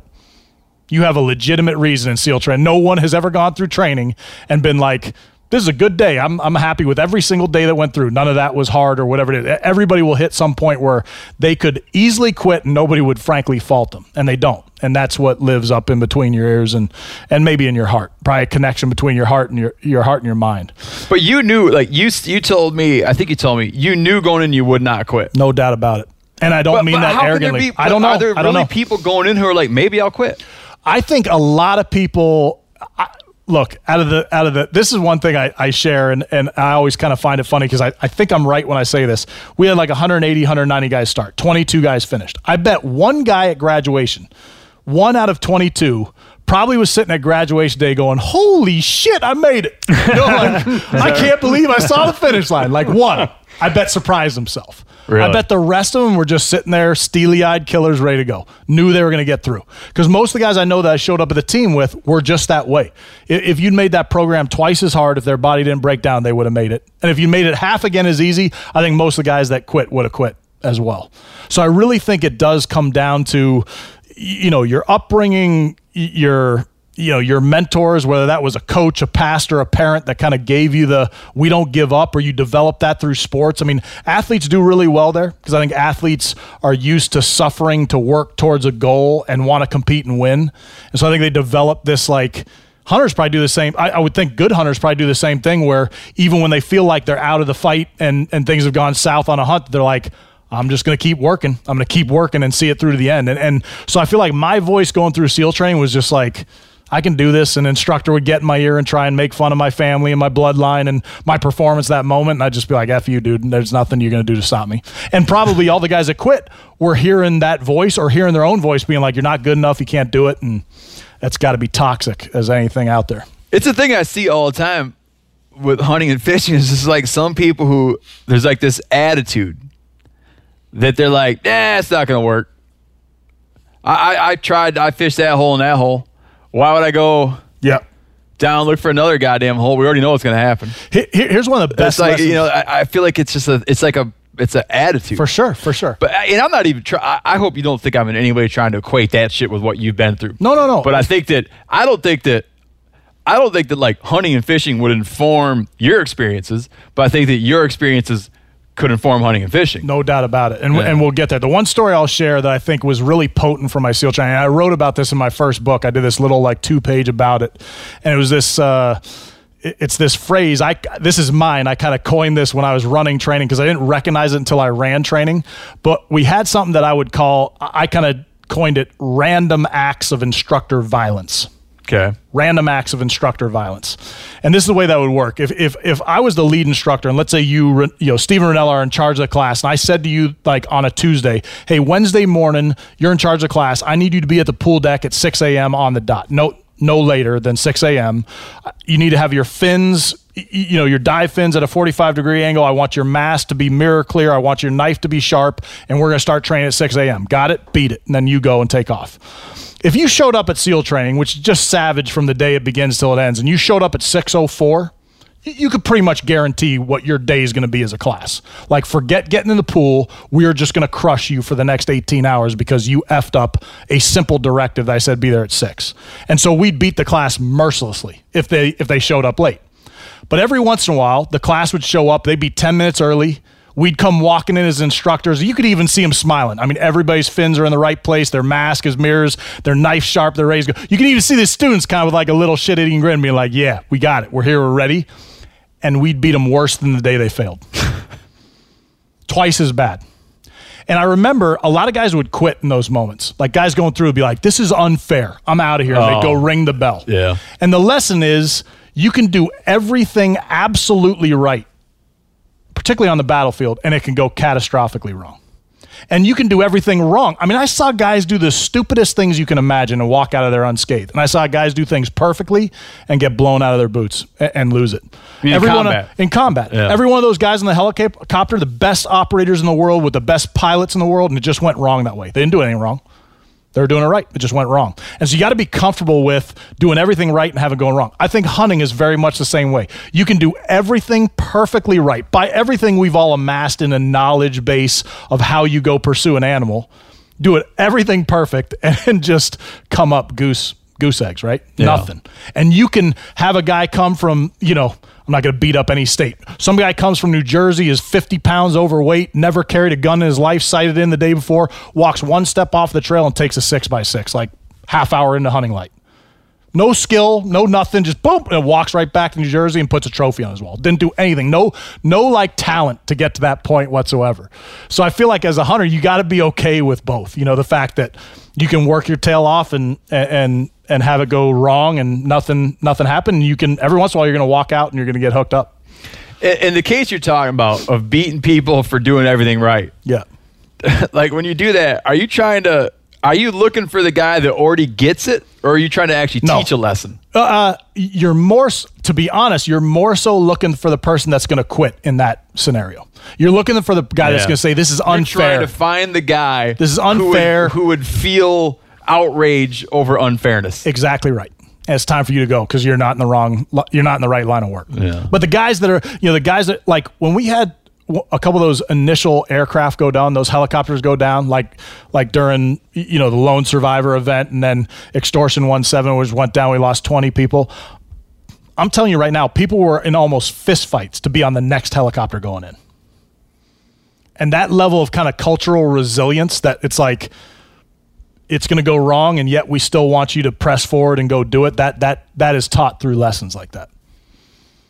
And, and that's that's what you need from your operators. We can't have guys who are like, "Oh, it's going to go wrong. I'm out of here. I'm going to quit today." We don't Yeah. we don't deal in that. We don't deal in that.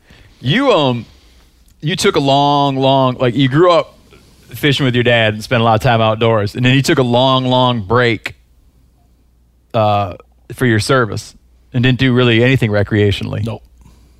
Started a family and served Yep. and didn't do anything kind of fun.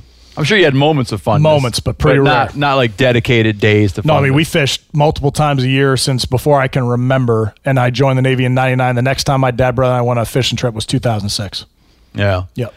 when now that that how do you look at like how do you see hunting and fishing now that you're done Uh, It has become just an otherworldly kind of pillar in my life at this point, and I'm still a complete rookie to like you know big game hunting for sure. I mean, I I, I feel like I jumped ahead of the class because I got to go on my first big game hunt, big big game hunt with you guys. So I mean, I, got- I got to jump jump and do an Alaska you know float plane trip to go after bear for my very first big game. yeah and i'll point out Rorke cried the whole time Yo, wanted, it's miserable, wanted yeah. to quit kept trying to quit yeah, but I mean, so I so I Rorke, oatmeal. I, I jumped 6 a.m. I jumped the line. Um, but I feel like there's these there's these these choices you can make in life about what you're going to do with your time, right? Like what you can do with your leisure time. And I've seen this written before. This isn't mine, but like how you see somebody like you evaluate what they do with their leisure time you can kind of take the measure of a man and, and i think there's a couple things that are much bigger than a hobby right and, and hunting resolutely falls into that category surfing's another one i mean Yeah. surfing's one of those things that if people get bit by it it, it, it becomes a path. It becomes this like journey whose destination you might not even know where it's going to go, but you are just constantly, it's a pursuit. You're just constantly pursuing some level of that experience, whether it's the perfect wave or the perfect moment or your skill set. And I think hunting's the same. I think anybody that takes hunting seriously, not not the, not the guy that goes out once or twice, I don't know, maybe gets a kick and shoot hunt or something with some buddies because they won it at an auction. But I mean, people that have made hunting a big part of their life, it's it's um it's far far bigger than than just going to pursue an animal. At least it is for me. So I mean,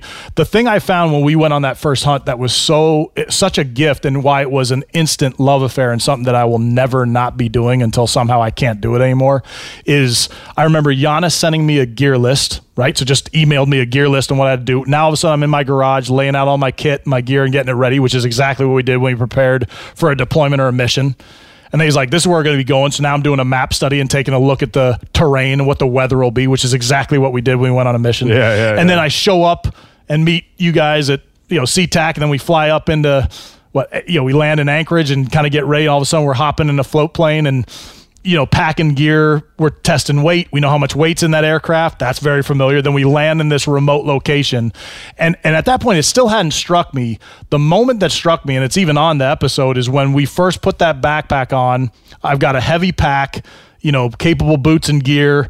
And, and a rifle on my shoulder, and I remember we wave by to Buck and start walking off into the country, and I could see big mountains. That I was like, "Well, this is pretty familiar." Like walking around with a heavy pack and a gun, and then we're gonna go like chase something. So I, I tell anyone that's a veteran that isn't hunting is doing themselves a disservice, particularly if they're in a combat unit, because it is an unbelievably healthy transition from what we did in our last life. I mean, now now I get to go walk around rugged terrain, and what I kill instead of being a two-legged animal, I, it's a four-legged animal that I can bring home and eat and provide good food for my family, and still get off in these beautiful remote um, places and and suffer a little bit, which I I, I think um, I think one of the biggest mistakes we're making as a country is not suffering. You know, we we just established these very comfortable lives. I think suffering's where all the growth is, man. All the good I, stuff. there's a thing I talk about, and I've written about it. Is um, it's a thing that's important to me with my kids, and it's a slow process, but like learning to be comfortable being uncomfortable. No doubt.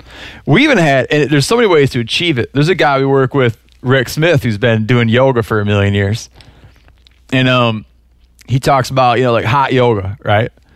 Where you go into a room, it's 104 degrees, and you're going to hold these very uncomfortable Yep. things. He says you walk in there and you get into an uncomfortable position, and it's 104 degrees, and some part of your body is like, "Get out of here! Get Oh, out! yeah. Run! For Run!" sure.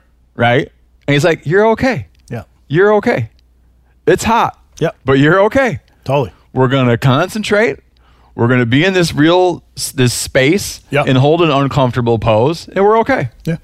And then you learn later, you know what? I was okay. Totally. No, it is. Those are the big building blocks for sure. I mean, I remember when my kids were first, I'm just even trying to zip up a jacket. I mean, you go to any playground USA and you see some kid like struggling to zip a jacket. You'll see like seven moms rush in to try and help them get their jacket. I'm like, get the F away from my kid. My kid's got to learn to put her jacket on. So she's just going to wrestle with that zipper for a little while. yeah Could at Because- some point yeah. the child be in a situation where they would have to zip their own jacket? Yeah, it's possible. It's possible. so no, no, I'm for it. So so I mean, hunting has just become. I I mean, I spend an inordinate amount of time thinking about it now. But there's uh, a tranquility to it, Yeah. though. Oh, yeah, It's yeah. very different than what you experience serving overseas in combat situations. of course, of course. I mean, I, you know, Like, how do you view that? Uh, I mean, Like, like a know, pe- there's a uh, you know, like like you, I know you feel it, like a like a, a a physical beauty, a peacefulness, and from your perspective, there has been an element of like this is my space. yeah, that I that I fought for. Like a thing you mentioned to me one time No doubt. is you mentioned to me that like that that that coming up as a leader, coming up as an American citizen, as someone who is going to have opinions about how we run the country, how we should behave. You you, you said something about that. You always felt that you wanted to earn your seat at the table yep, right? Yep. So now here you are, and I imagine you, you have to look at a lot of these places and have sort of a refined sense of ownership. I think I enjoy it. I About I- the natural world. No doubt about it. I think I enjoy it. And, and when you look at like the great writers and even the great readers of this country, I mean, Teddy Roosevelt and some of these folks, I mean, everyone knows. I mean, I know they've studied this in detail that time in wild places out of doors is just good for you. And, so few people are doing it. But all of us know it like like it's like a Dick and Jane book. Well, of course, go out into some beautiful spot, breathe that air, and and and do something worthwhile. You know, out of the confines of what now is just. Uh, Cal and I were joking about it in the airport. I mean, it's like if you don't re- think the zombie apocalypse has actually already arrived when you look at cell phones and everybody just staring at that phone as soon as a plane lands or in, in a Starbucks. I mean, it's it's here. The zombie apocalypse is here if you live in cyberspace and on your phone, y- you have you have achieved the zombie lifestyle. And, and and when you get away from that and you're off off the grid, it's just uh, I mean, I just think it uh, it just feeds some part. It, it definitely feeds like the the conscious part of you, but you also know it's feeding some place inside you that comes from a, a very primal primal place. And, and and I think when you do it for the purpose of, of taking game and then providing food, you're even more connected to this thing that we've been doing a lot longer than we haven't, right? Like as a species, it's much more natural to go out and do that than it is unnatural. And I think warriors kind of know that too. I think we believe people fighting and fighting for what they believe in and who they are is probably more natural than it is unnatural. And I think the folks that don't understand combat and, and want to put their head in the sand and believe the world's a happy place we're all going to get along, it just it just isn't, you know. And I think if you have any sense of history, you will recognize that there have not been large pieces of time when that's not the case. But no, hunting. I- I, I mean, it's uh, it's just become an otherworldly part of my life, and and um, uh, dominates a lot of my time eh, for all healthy, good reasons. Pay attention here because this is a hell of a good service. It's called the Wellness Company. Picture this, okay? You wake up, you got a scratchy throat, you're all congested, you got a runny nose, you got a cough, whatever. And you weigh your options like you tough it out, get sick, take time off work, try to get a doctor's appointment sometime in the next few months, wait two hours at urgent care and sit in a room full of sick, sick folks. Or you open your medical emergency kit. You match your symptoms to the doctor recommended prescription and you start on the right meds right away. These medical emergency kits not a first aid kit, all right? It comes with doctor prescribed meds to treat over 39 medical issues. So, on hand, strong antibiotics for infections of all types. Plus, a doctor's easy guide so you know exactly what to take and when. No waiting to see the doctor, no waiting at the pharmacy. It's all in there. Every home should have at least one medical emergency kit. Order yours online in minutes. Your kit will be rushed to your door. Get 15% off at twc.health slash meat eater, but you got to use the promo code meat eater. That's promo code meat eater, okay, at twc.health slash meat eater. Now, a lot of you guys are familiar with the old hunting tradition of eating, you know, some organ, the heart or a chunk of liver off the first animal you kill. I had that when I was a little kid, and it was a big deal. Organ meats were always prized by frontier people who knew the importance of getting a lot of different minerals and nutrients. And as often is the case, those guys were onto something because organs are among the most nutrient rich foods on the planet. And you can get the same benefits your ancestors craved via convenient daily capsules from Heart and Soil made exclusively from regeneratively raised, grass fed, and finished cattle. Heart and Soil's unique freeze drying process means all those important nutrients are trapped in, ensuring you experience every one of the benefits of nature's superfood in a clean, convenient, taste free capsule. Find out more at heartandsoil.co and make sure to use code MeatEater for 10% off your purchase. That's heartandsoil.co. Use the code MeatEater. I want to tell you about an American made success story and Black Buffalo's award winning nicotine pouches. Black Buffalo was built by dippers with decades of smokeless tobacco use. Black Buffalo is all about the history and tradition of dip, but they understand the convenience and discretion modern day consumers are looking for. Black Buffalo's nicotine pouches give you the versatility to consume discreetly, but keep the ritual with flavors dippers love mint, straight, and wintergreen, all proudly made right here in the USA. Tell them, Chili. The reason I like Black Buffalo pouches is one, they're very discreet. And what I mean by that is I can throw one in and almost forget it's there. And I prefer the mint pouches. So if you're 21 or older, consume nicotine or tobacco and want to join the Black Buffalo herd, head over to blackbuffalo.com to learn more. You can order nicotine pouches online. They ship directly to most states or check out their store locator to purchase pouches at thousands of retail locations around the country. Black Buffalo Tobacco Alternative, bold flavor, full pouches. Warning this product contains nicotine. Nicotine is an addictive chemical. Black Buffalo products are intended for adults age 21 and older who are consumers of nicotine or tobacco. Um, give, give me the quick. Tell people your two books. Kind of the the, the, the what's what with them. Yeah, the, the first book's called Damn Few: Making the Modern SEAL Warrior. That's what that one's more autobiographical with kind of how I grew up. Um, not not so much I I I in the book. I try not to do. No, there's a lot of no, it there's a lot of not- there's a lot not- of SEAL books that are you know I killed this many people. I killed this person, and I, I got I got I'm not I'm not trying to beat those guys up. It's much more. This is what led me to this level of service and and and pursuing some of those things that I I wanted to experience in service, and then why we do it, what we do it for, and then a little bit outward looking on on maybe what the, how the country can see. Um, you know what what combat and what fighting and and being prepared to fight anyway does you know for our position in the world. My second book is called Worth Dying For.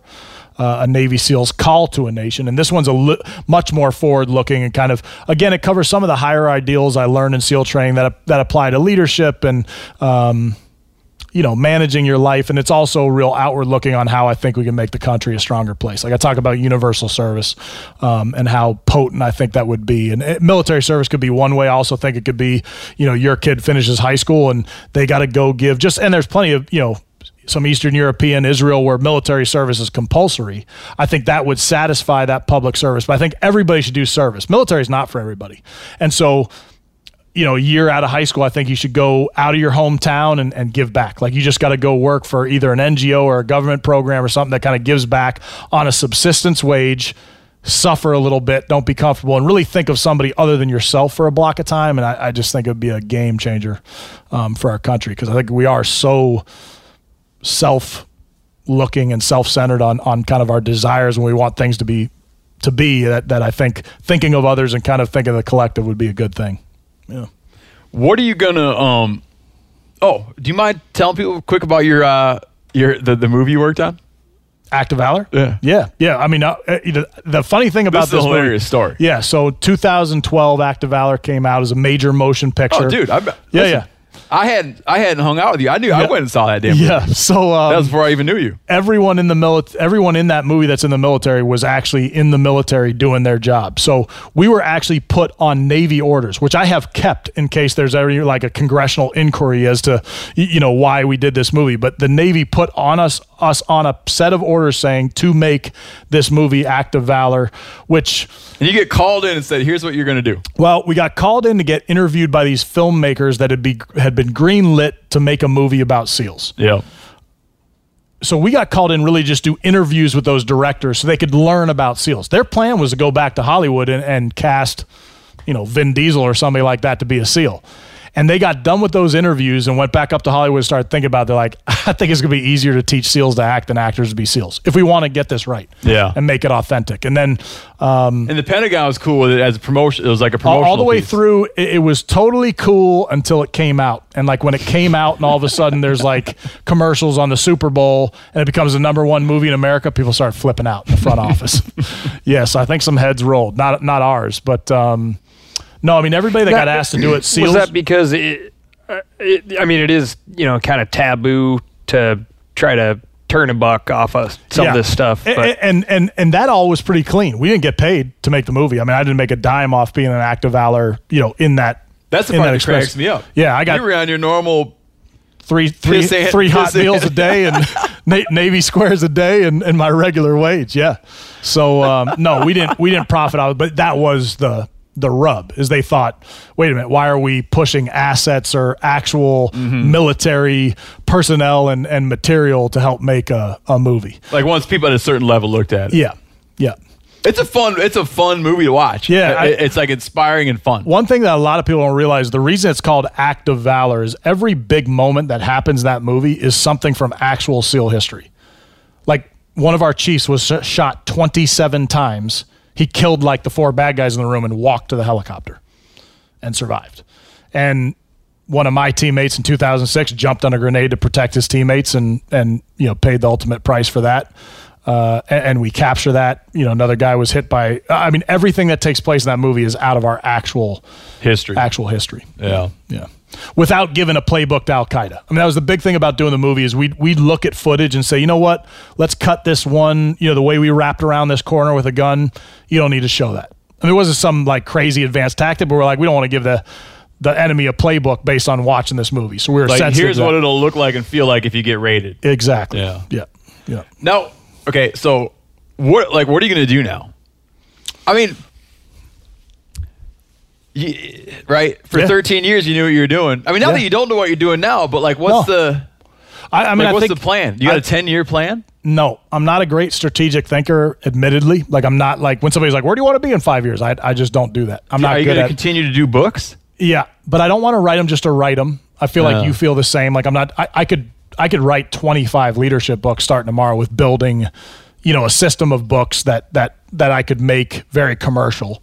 Um, I just want to write them if I have something to write about, and I think I'm I'm circling I'm circling in on what the next one will be. So I think I'm gonna start grinding on that soon. I do a lot of consulting on leadership and for high performance teams.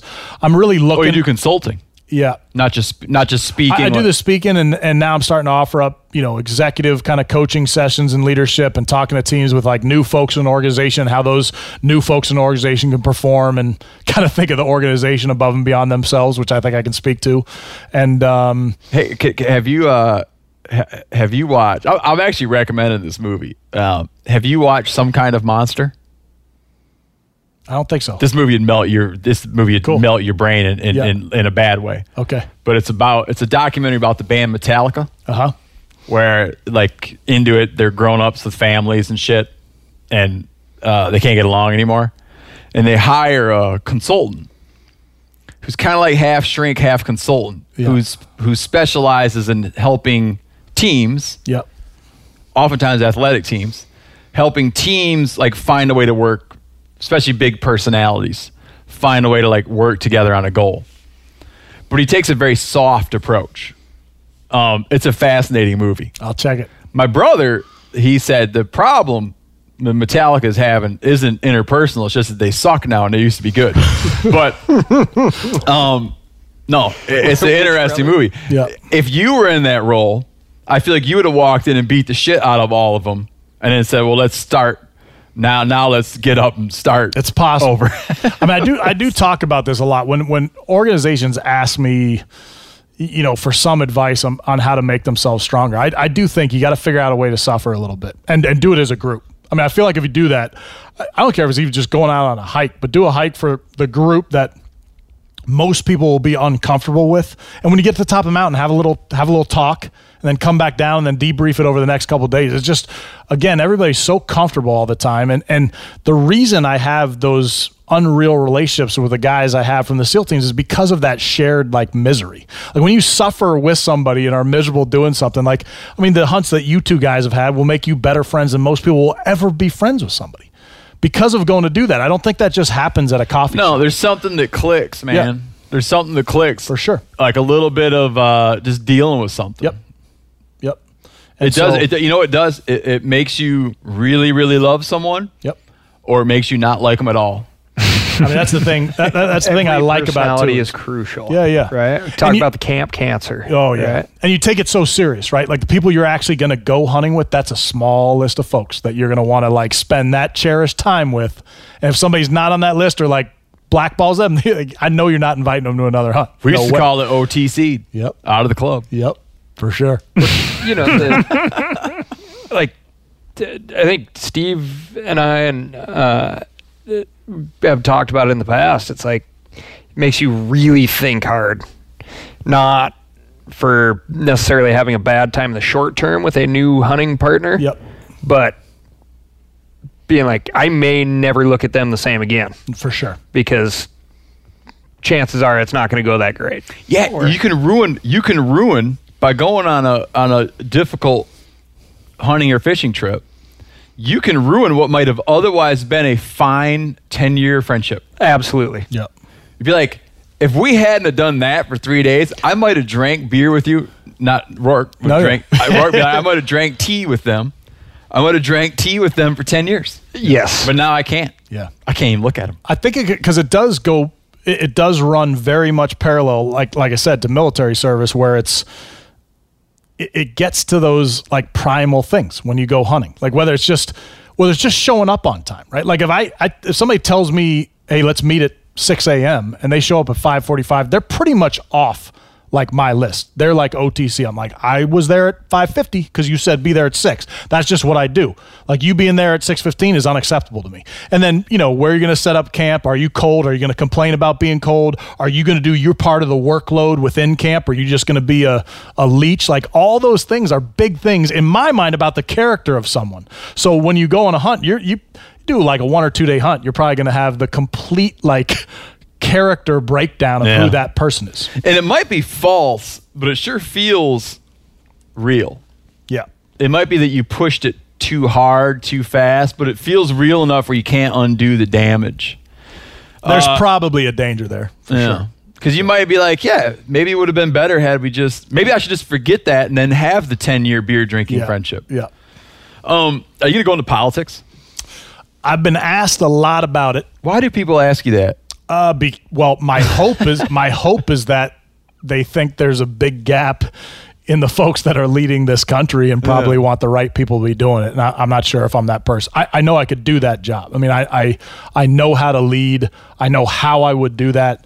The 2018 uh, governorship is open right now in Colorado, but it's just too early. Is that something you want though? Like, do you want to be in it- that crowd? I think I'd probably be miserable. I mean, I think I'd probably be miserable. I also Why very would you much be miserable? You, you, you like challenges. Hell, you got I, I think because the the construct of that is so. I think a governorship would be interesting because you do get to run a smaller version of the greater, you know, kind of country system uh, in a little more insulated environment.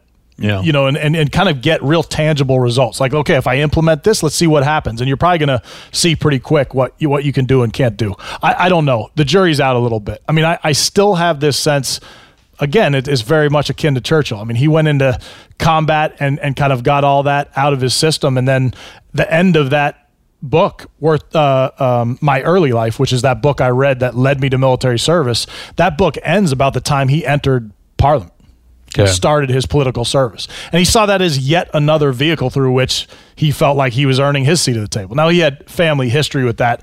Obviously was the right man for that season in, in world history and, and, and won the day. Um, i don't know. We'll see. Eh, not now. I mean what I, what I can definitely say is i have a lot of adventures to get on before that happens. I think i'd be better at it down the road. I don't want my kiddos to experience that social calendar and the scrutiny that goes into that. I mean, I, I, I you're not going to find skeletons in my closet. that's that I'd be why I feel about. like that's like, why I feel like you should like it because um uh I think a lot of people have to agonize about their infidelities. Yeah. About how they used to get too wasted. Yeah. No, right? I- I wouldn't be worried like, about that stuff. Yeah. But like, yeah, if you go dig into like Rorke Denver over the years, you're not gonna like start finding all kinds of weird shit. no, I, I, I, I, do pretty like, good. I do you go pretty down good. to the Pentagon and find Yeah. out ninety percent of where oh you've no, been. there's no doubt. to a day by day basis. I think that becomes the, the scary thing is I feel like we're watching the political climate right now, and a lot of that I think is just driven so much by media and social media and what people how people are digesting their information. But I think everyone can agree that far from the most talented people in this country are running this country. Far from it. Whereas it was absolutely the inverse at the beginning. I mean, when you start talking about the founding fathers, you're talking about some of the most talented, intelligent, capable human beings that have ever walked the earth. Yeah, but even now there's this bad habit of uh there's this bad habit of dissecting them relative to social norms at Yeah, the time. yeah. Relative to social norms at the time that would have been like it would have been unfathomable that there would be another path. But now we sort of like take like contemporary senses of morality and social sure. justice and hold them up to that lens and be like, "Oh, can you believe?" It's like, Yeah.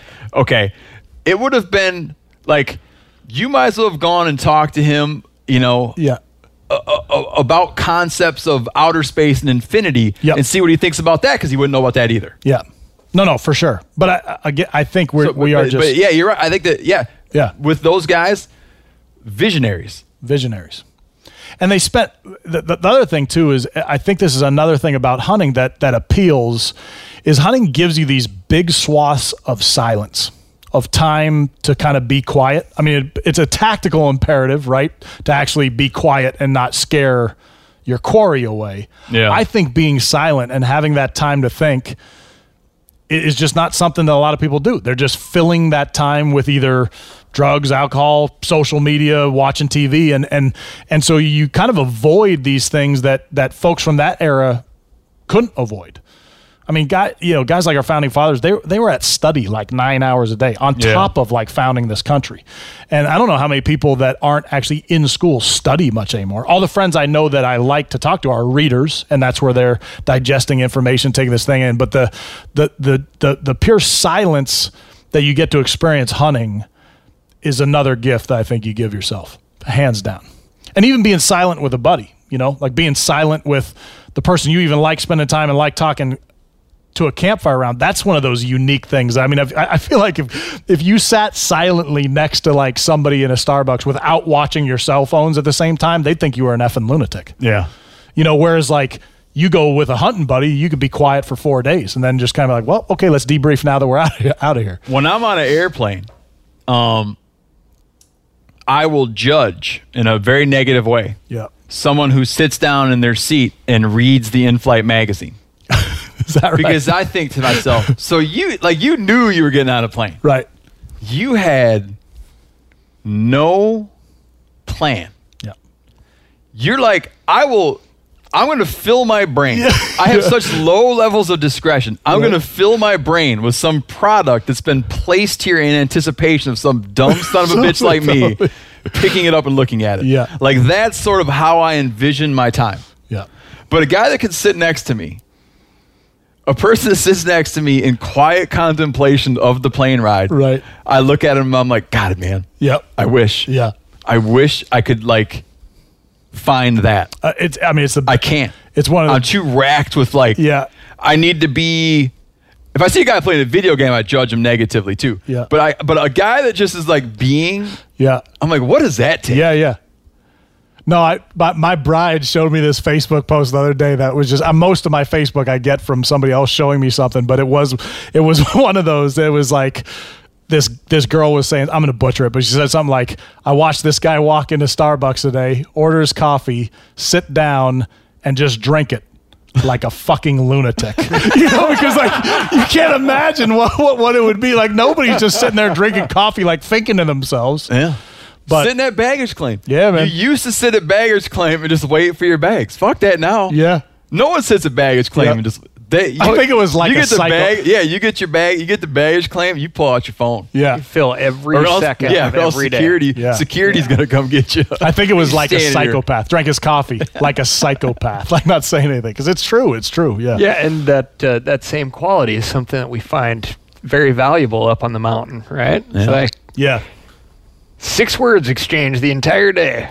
I think I think also too hunting in, in the military and combat it, it is very much the same. It's not inappropriate to like draw tremendous parallels because the other thing too about that silence is is it's it's not just silence because you don't have any to say. It's a choice that you know the language of what you're doing out there, so you don't need to say it. I mean, the best thing about me getting around SEAL teammates of mine is is there's just there's actually little that needs to be said with those guys. We know. Like we know, we just know what we're thinking. I know what my buddy Sonny is thinking before he says something. And and if Yeah, yeah. and if some, I mean, if we were at a barbecue joint in, you know, Louisiana and, and something went down, I know exactly what Sonny's going to do. He knows what I'm going to do. We know how we're going to survive that moment. If he did something I didn't expect, I'd probably know why that was coming and how to react to that. Yeah. And, and that's the same thing with with with hunting and, and with hunting buddies and, and and kind of teammates out there is is the same thing, you know. And, you- and you watch you know you watch you guys on a show or you watch you watch folks and know what they're doing and, and they they can kind of you know even through just like mind melding like okay I'm going this way and sometimes it's some hand signals but in general I bet if Cal went around the corner you'd have a pretty good sense of what to do. It's going It's to so surprise funny- you every so once in a while. up, but yeah, like, man, it's it- awesome. the way It's like awesome. Yeah, the way when you hunt with someone a lot, they kind of veer off. You're like, oh, he's. Yeah. I know what he's fucking. He's Yep. gonna wander back up this way. Like I know what he's doing. You know, there's a gem. There's kind of a gem of a moment hid, hidden in the movie Red Dawn, which is a very influential movie for us as kids. Yeah, for sure. Where one of the guys goes to one of the other guys, and he's just sitting on a mountain, like surveying the landscape. Okay, this is Swayze Red Dawn. The Yeah, Red the Dawn. Red Dawn. Yes. and it's just this beautiful mountain and one of the guys comes up to the other one and the one's whispering and the other guy's like why are you whispering and it's just kind of like why do you feel like why do some people know that you whisper on a mountain and some people don't Yep. my brother took his little daughter caribou hunting and um yeah, i think she was 10 when she went took her caribou hunting and he gets back i'm like well, how'd it go he goes you know what's interesting uh knowing that you whisper when there's an animal real close apparently is not like innate. yeah. yeah. apparently that's a learned thing. Right. Because a caribou would roll up and she'd be like, hey, dad. Yeah. He's like, whoa. It's whispers. So, uh, Cal, you got any, uh, what's on your mind? Concluders. Big Uh, picture, little picture. Well, I, I think it would be important. Just this conversation has been so much about like high high level elite performing folks, but you know, I, I definitely think a lot on on the physical, mental things. Like it can always be learned. I I think, and I think about that uh, hunt that we did with uh, Helen and Brittany. Mm-hmm. You know, when Helen and I fished earlier that year, she couldn't hardly walk across the river rocks to the point where I was like, "W- is there something physically wrong here? She's like, listen, you do this all the time. I walk on pavement Yeah. all the time. Yeah. Right. And that was it. But then a couple months later, you know, they, they put up with a lot of mental shit. You know, that was a mentally tough, tough hunt, as well as being physically way out of the, you know, your normal stuff that you're exposed to every day. And, you know, we saw some major, major growth and real toughness in Yeah. that week, right? Yeah, but then you're coming with people who are already, you know, stellar individuals. You know, Yep. like if I had questions about them, you know, about their like what makes them up, what was in their heart, I wouldn't have wanted to get into that situation. Not that I haven't, but in that situation, I guess uh, not that I have done that. I have had questions about what people are made of, and then brought them into situations where you could anticipate them failing and watch that happen. But with those guys, it's like you know, they were like kind of hungry and ready for a challenge. Yeah. Yeah. But it was. It's just you watch it happen, Yeah. and you also watch it go like, should I start complaining now or not? Because it's fun to complain. Oh, absolutely. Everybody likes that's that's commiserating. Some guys are good at it, and it's funny. Some guys do it, and you're like, shut the fuck up. You're like, hey, bud, take a look around. Everybody's wet. Okay. Janis. Um, I was gonna ask for you were talking about like getting your spot at the table. Um, do you have any thoughts on the whole like public lands thing? Like, uh, have you are you up to speed on that whole like the possible divestiture? And yeah, I mean, I, I don't, I definitely will not speak to it on the level that I feel like you guys understand it. But I mean, my sense is giving public lands or, or federal lands back to state sounds like about the worst idea we've come up with in forever. Because in general, you have like, do you have like a pretty good outlook on just like how like the federal government runs, like not just what you were involved in, but the whole country? A lot of people are like, well, how can you let the feds run your Yeah. land in Montana? Yeah. you know. the way I look at the government is is is the least amount they can do, the better.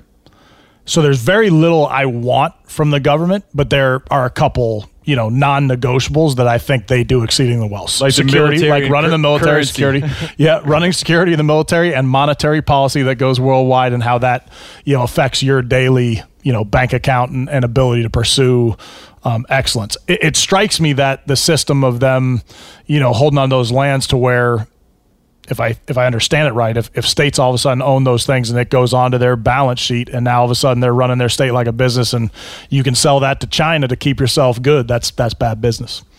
Right. Um, but I can't talk into into great great detail, but I'll listen to you guys on what you have to say about it. You know, one thing that we didn't talk about that I, I forgot and I feel like we should have talked Use about. it as your concluding thought. okay, man. perfect. Go. Is that me No, now? I don't have one. Oh yeah you're up. um, is you know like I feel like you're supposed to like do a synopsis of what you said, but I'll, I'll broach just a subject that I think applies so much from military, particularly in what we do in the SEALs and the hunting. you feel that right now you're supposed to do a synopsis? No, when you finish like what you're saying, that like you'd come up with some like this is what we talked about. No, no, no, no, no. Okay, perfect. Yeah, you talk about whatever the hell you want. You So- talk about your favorite kind of pop. Yep, uh, I love root beer. Okay. is the idea of training. A- And when it comes to hunting, how much I'm realizing, again, when I'm talking to people that are all on the microphone right now, this doesn't apply because you guys realize the training should be purposeful and it should be realistic and authentic to what you're going to go do. I think there are a lot of people in hunting that don't realize you should be training in a very purposeful way for what you're going to go do. Yeah, Like, talk about that. That's good shit. I never know- thought about that You know, before. for me, like when we, the very first time I got into a gunfight, the very first time I shot a bad guy, and I won't talk about the details of how many people I shot and how that works, but like the very first time a bad guy popped up with an AK 47 and started shooting at me, and I shot at him and won that engage, engagement, it, it was very mechanical and as if I'd done it a thousand times because I'd done it about 50,000 times in training. Ver- the, the training we do in the SEAL teams is so visceral and real that we make it like we don't shoot at big circle targets. We shoot at human silhouettes because that's what we're going to see on the battlefield. So you have a lot of practice in identifying your target and making that very real. And and you know, before we run into a house and blow the doors off at hinges, we'll, everybody will do like 50 burpees or 50 push-ups and some squats. So your heart rate is going through the roof. Now get the door up and go in because you're going to shoot differently when your heart's pounding compared to when you're sitting on a bench rest taking a shot. So Yeah. my recommendation to hunters in particular, no matter what they're hunting with, what weapon system, whatever it is, make your training purposeful you, you know, you can be at a range. It, it's nothing to go out and do 10 squats, do 10 burpees, get your heart rate going. Now get back on the gun and look how different that optic now looks when, when you're rested and comfortable. Because when you happen to be in the Grand Tetons or like, you know, somewhere running around in Idaho or the Rocky Mountains, in particular, like when you came from sea level and you go shooting up a little draw to find that trophy, you're not going to be at be- bench rest Yeah. situation in that moment. And That- so it's practice it's so shooting good you from bring that up because when I'm Yeah. shooting, like a lot of my shooting comes down to me trying to shrink from a bench, Yep. trying to like shrink that that five shot group. Yep. Down, down, down, down, down. But I happen to live a life where I get to do a lot of Yeah. real world hunting, so I kind of like I practice by doing. Yeah. But yeah, I think that if you we're just in the head like, yeah, I'm gonna go hunting, so I'm gonna go sit at a bench and just shoot shit loads of rounds Yep. at a paper target Yep. and just make and my and just get that group strung down. It really has like, you know, I've seen a lot of game get I've seen a lot of game fall. Yep. I've seen a lot of game get shot, and it's typically not like that. That's right.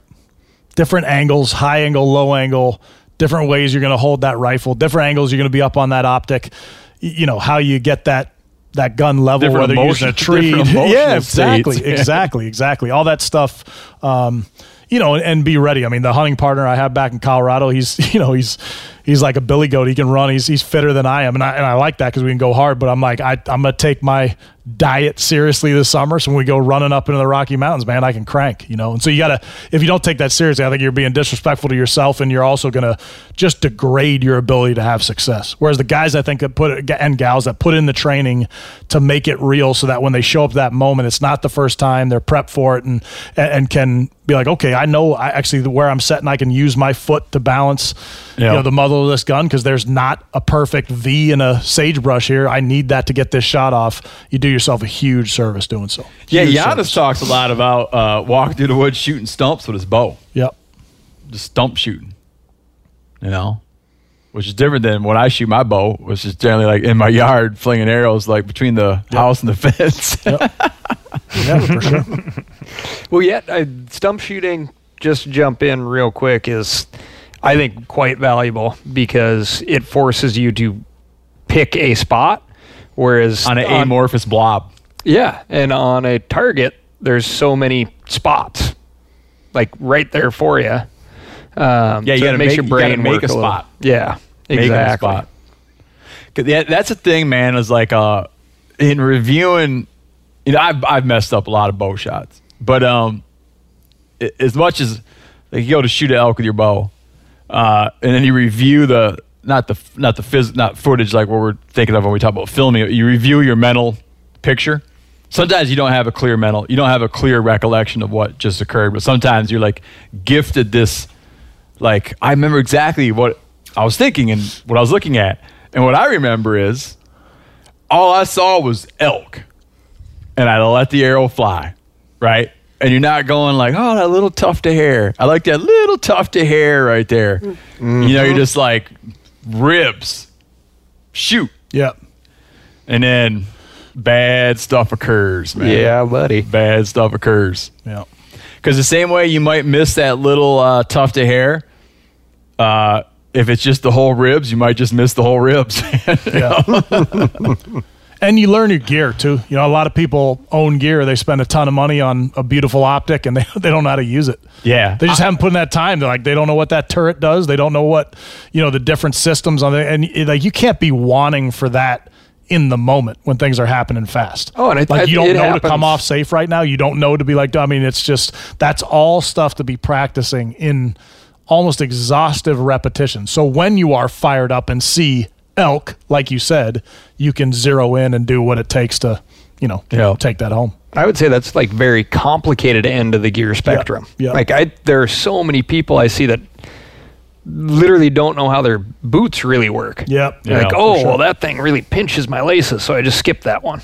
You know, like it's it amazes me. I think yeah. so many folks are they're uh, they let kind of the bravado or the excitement Yep. lead the way before they slow down and go, boy, I should probably figure probably should have figured out this pack before I put Oh, a couple yeah, hundred sure. pounds of meat on the ground. Yeah, you always gotta be aware of the dude that like is getting at the trailhead, tearing tags off his stuff. yeah, you're just like, this ain't gonna end well, man. How's this thing work? That's that was another great. I don't think you we actually named it as a parallel, but it is a good parallel. Is the um, uh, you said that one guy's chiseled like Michelangelo drew him, and then you got that kind of pudgy kid from the farm, and uh, he outperforms that guy. There's a lot of that going on that we see. The Yeah. dude just rolls in, and you're like, man, that's a good looking son of a bitch right Yeah, there. but he can't hike. You know what? I, I, I remember this cartoon. I played paintball a little bit when I was in high school when paintball was like first kind of Yeah, I coming up. My yeah, mom thought for sure like paintball was going to lead me to like become a mass killer, so she stopped it. And I was like, well, you didn't see the you didn't see the finish line because I actually ended up, you know, going the full Monty with this, uh, you, you know, force on force competition. But I remember a buddy of mine like gave me like that a paintball magazine. It's one of my favorite cartoons I ever saw drawn. But everyone that's a hunter will know exactly what I'm talking about. The magazine had a cartoon that showed a paintballer, right? And like the the um, progression of a paintballer. So it had the beginner, and the beginner's in like a pair of jeans, you know, decent pair of boots and like a t-shirt and like you know a, a paintball gun, but just kind of looks like a rookie. And then the you know the the intermediate has like a bunch of like cooler stuff, a better upgraded gun, and like a little more cami. Then the uh, advanced or expert was like just ninja'd out, right? Full ghillie suit, the like best high pressure gun there is, and then it said master, and it was the same picture as the beginner yeah. because he just doesn't need all that extra stuff. You know, he's just like got the goods, and it was totally true. And I remembered that as like when I went into the seals, I was like, yeah, I don't need all the ninja out stuff. I Yeah, need my like- skills. like when you I need my Buck- skills to be Buck good. Bowden. Right. Exactly. yeah. Guys got Like he went through everything and came out the other side in a pair of blue jeans. blue jeans and like some tennis shoes. He was walking around up there. It's awesome. Yeah, for sure. All right, man. Rorke, thank you very much. Thanks for having me. Hit, hit the hit the book titles one more time. Uh, Damn few making the modern SEAL warrior and worth dying for. Uh, Navy SEAL's call to a nation. Or call Rorke for some consulting. Boom. You do marriage? Marriage consulting?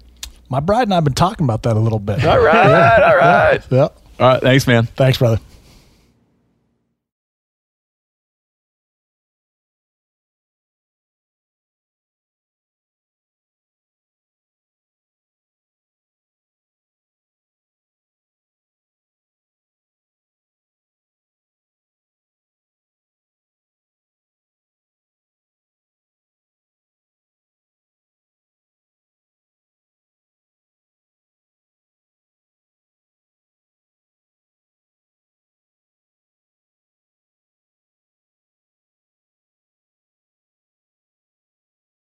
This show is sponsored in part by BetterHelp. It is a simple truth. No matter who you are, mental health challenges can affect you, and how you manage them can make all the difference.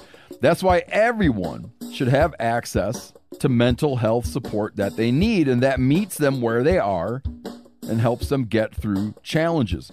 BetterHelp provides online therapy on your schedule. It's flexible, it's simple to use. You can connect with a licensed therapist selected just for you. Learn more at betterhelp.com.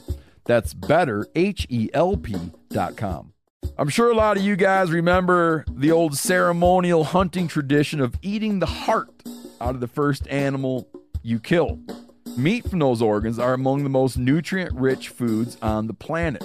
You can get those same benefits your ancestors craved via convenient daily capsules from Heart and Soil. Find out more at heartandsoil.co. And remember, use code MeatEater for 10% off your purchase.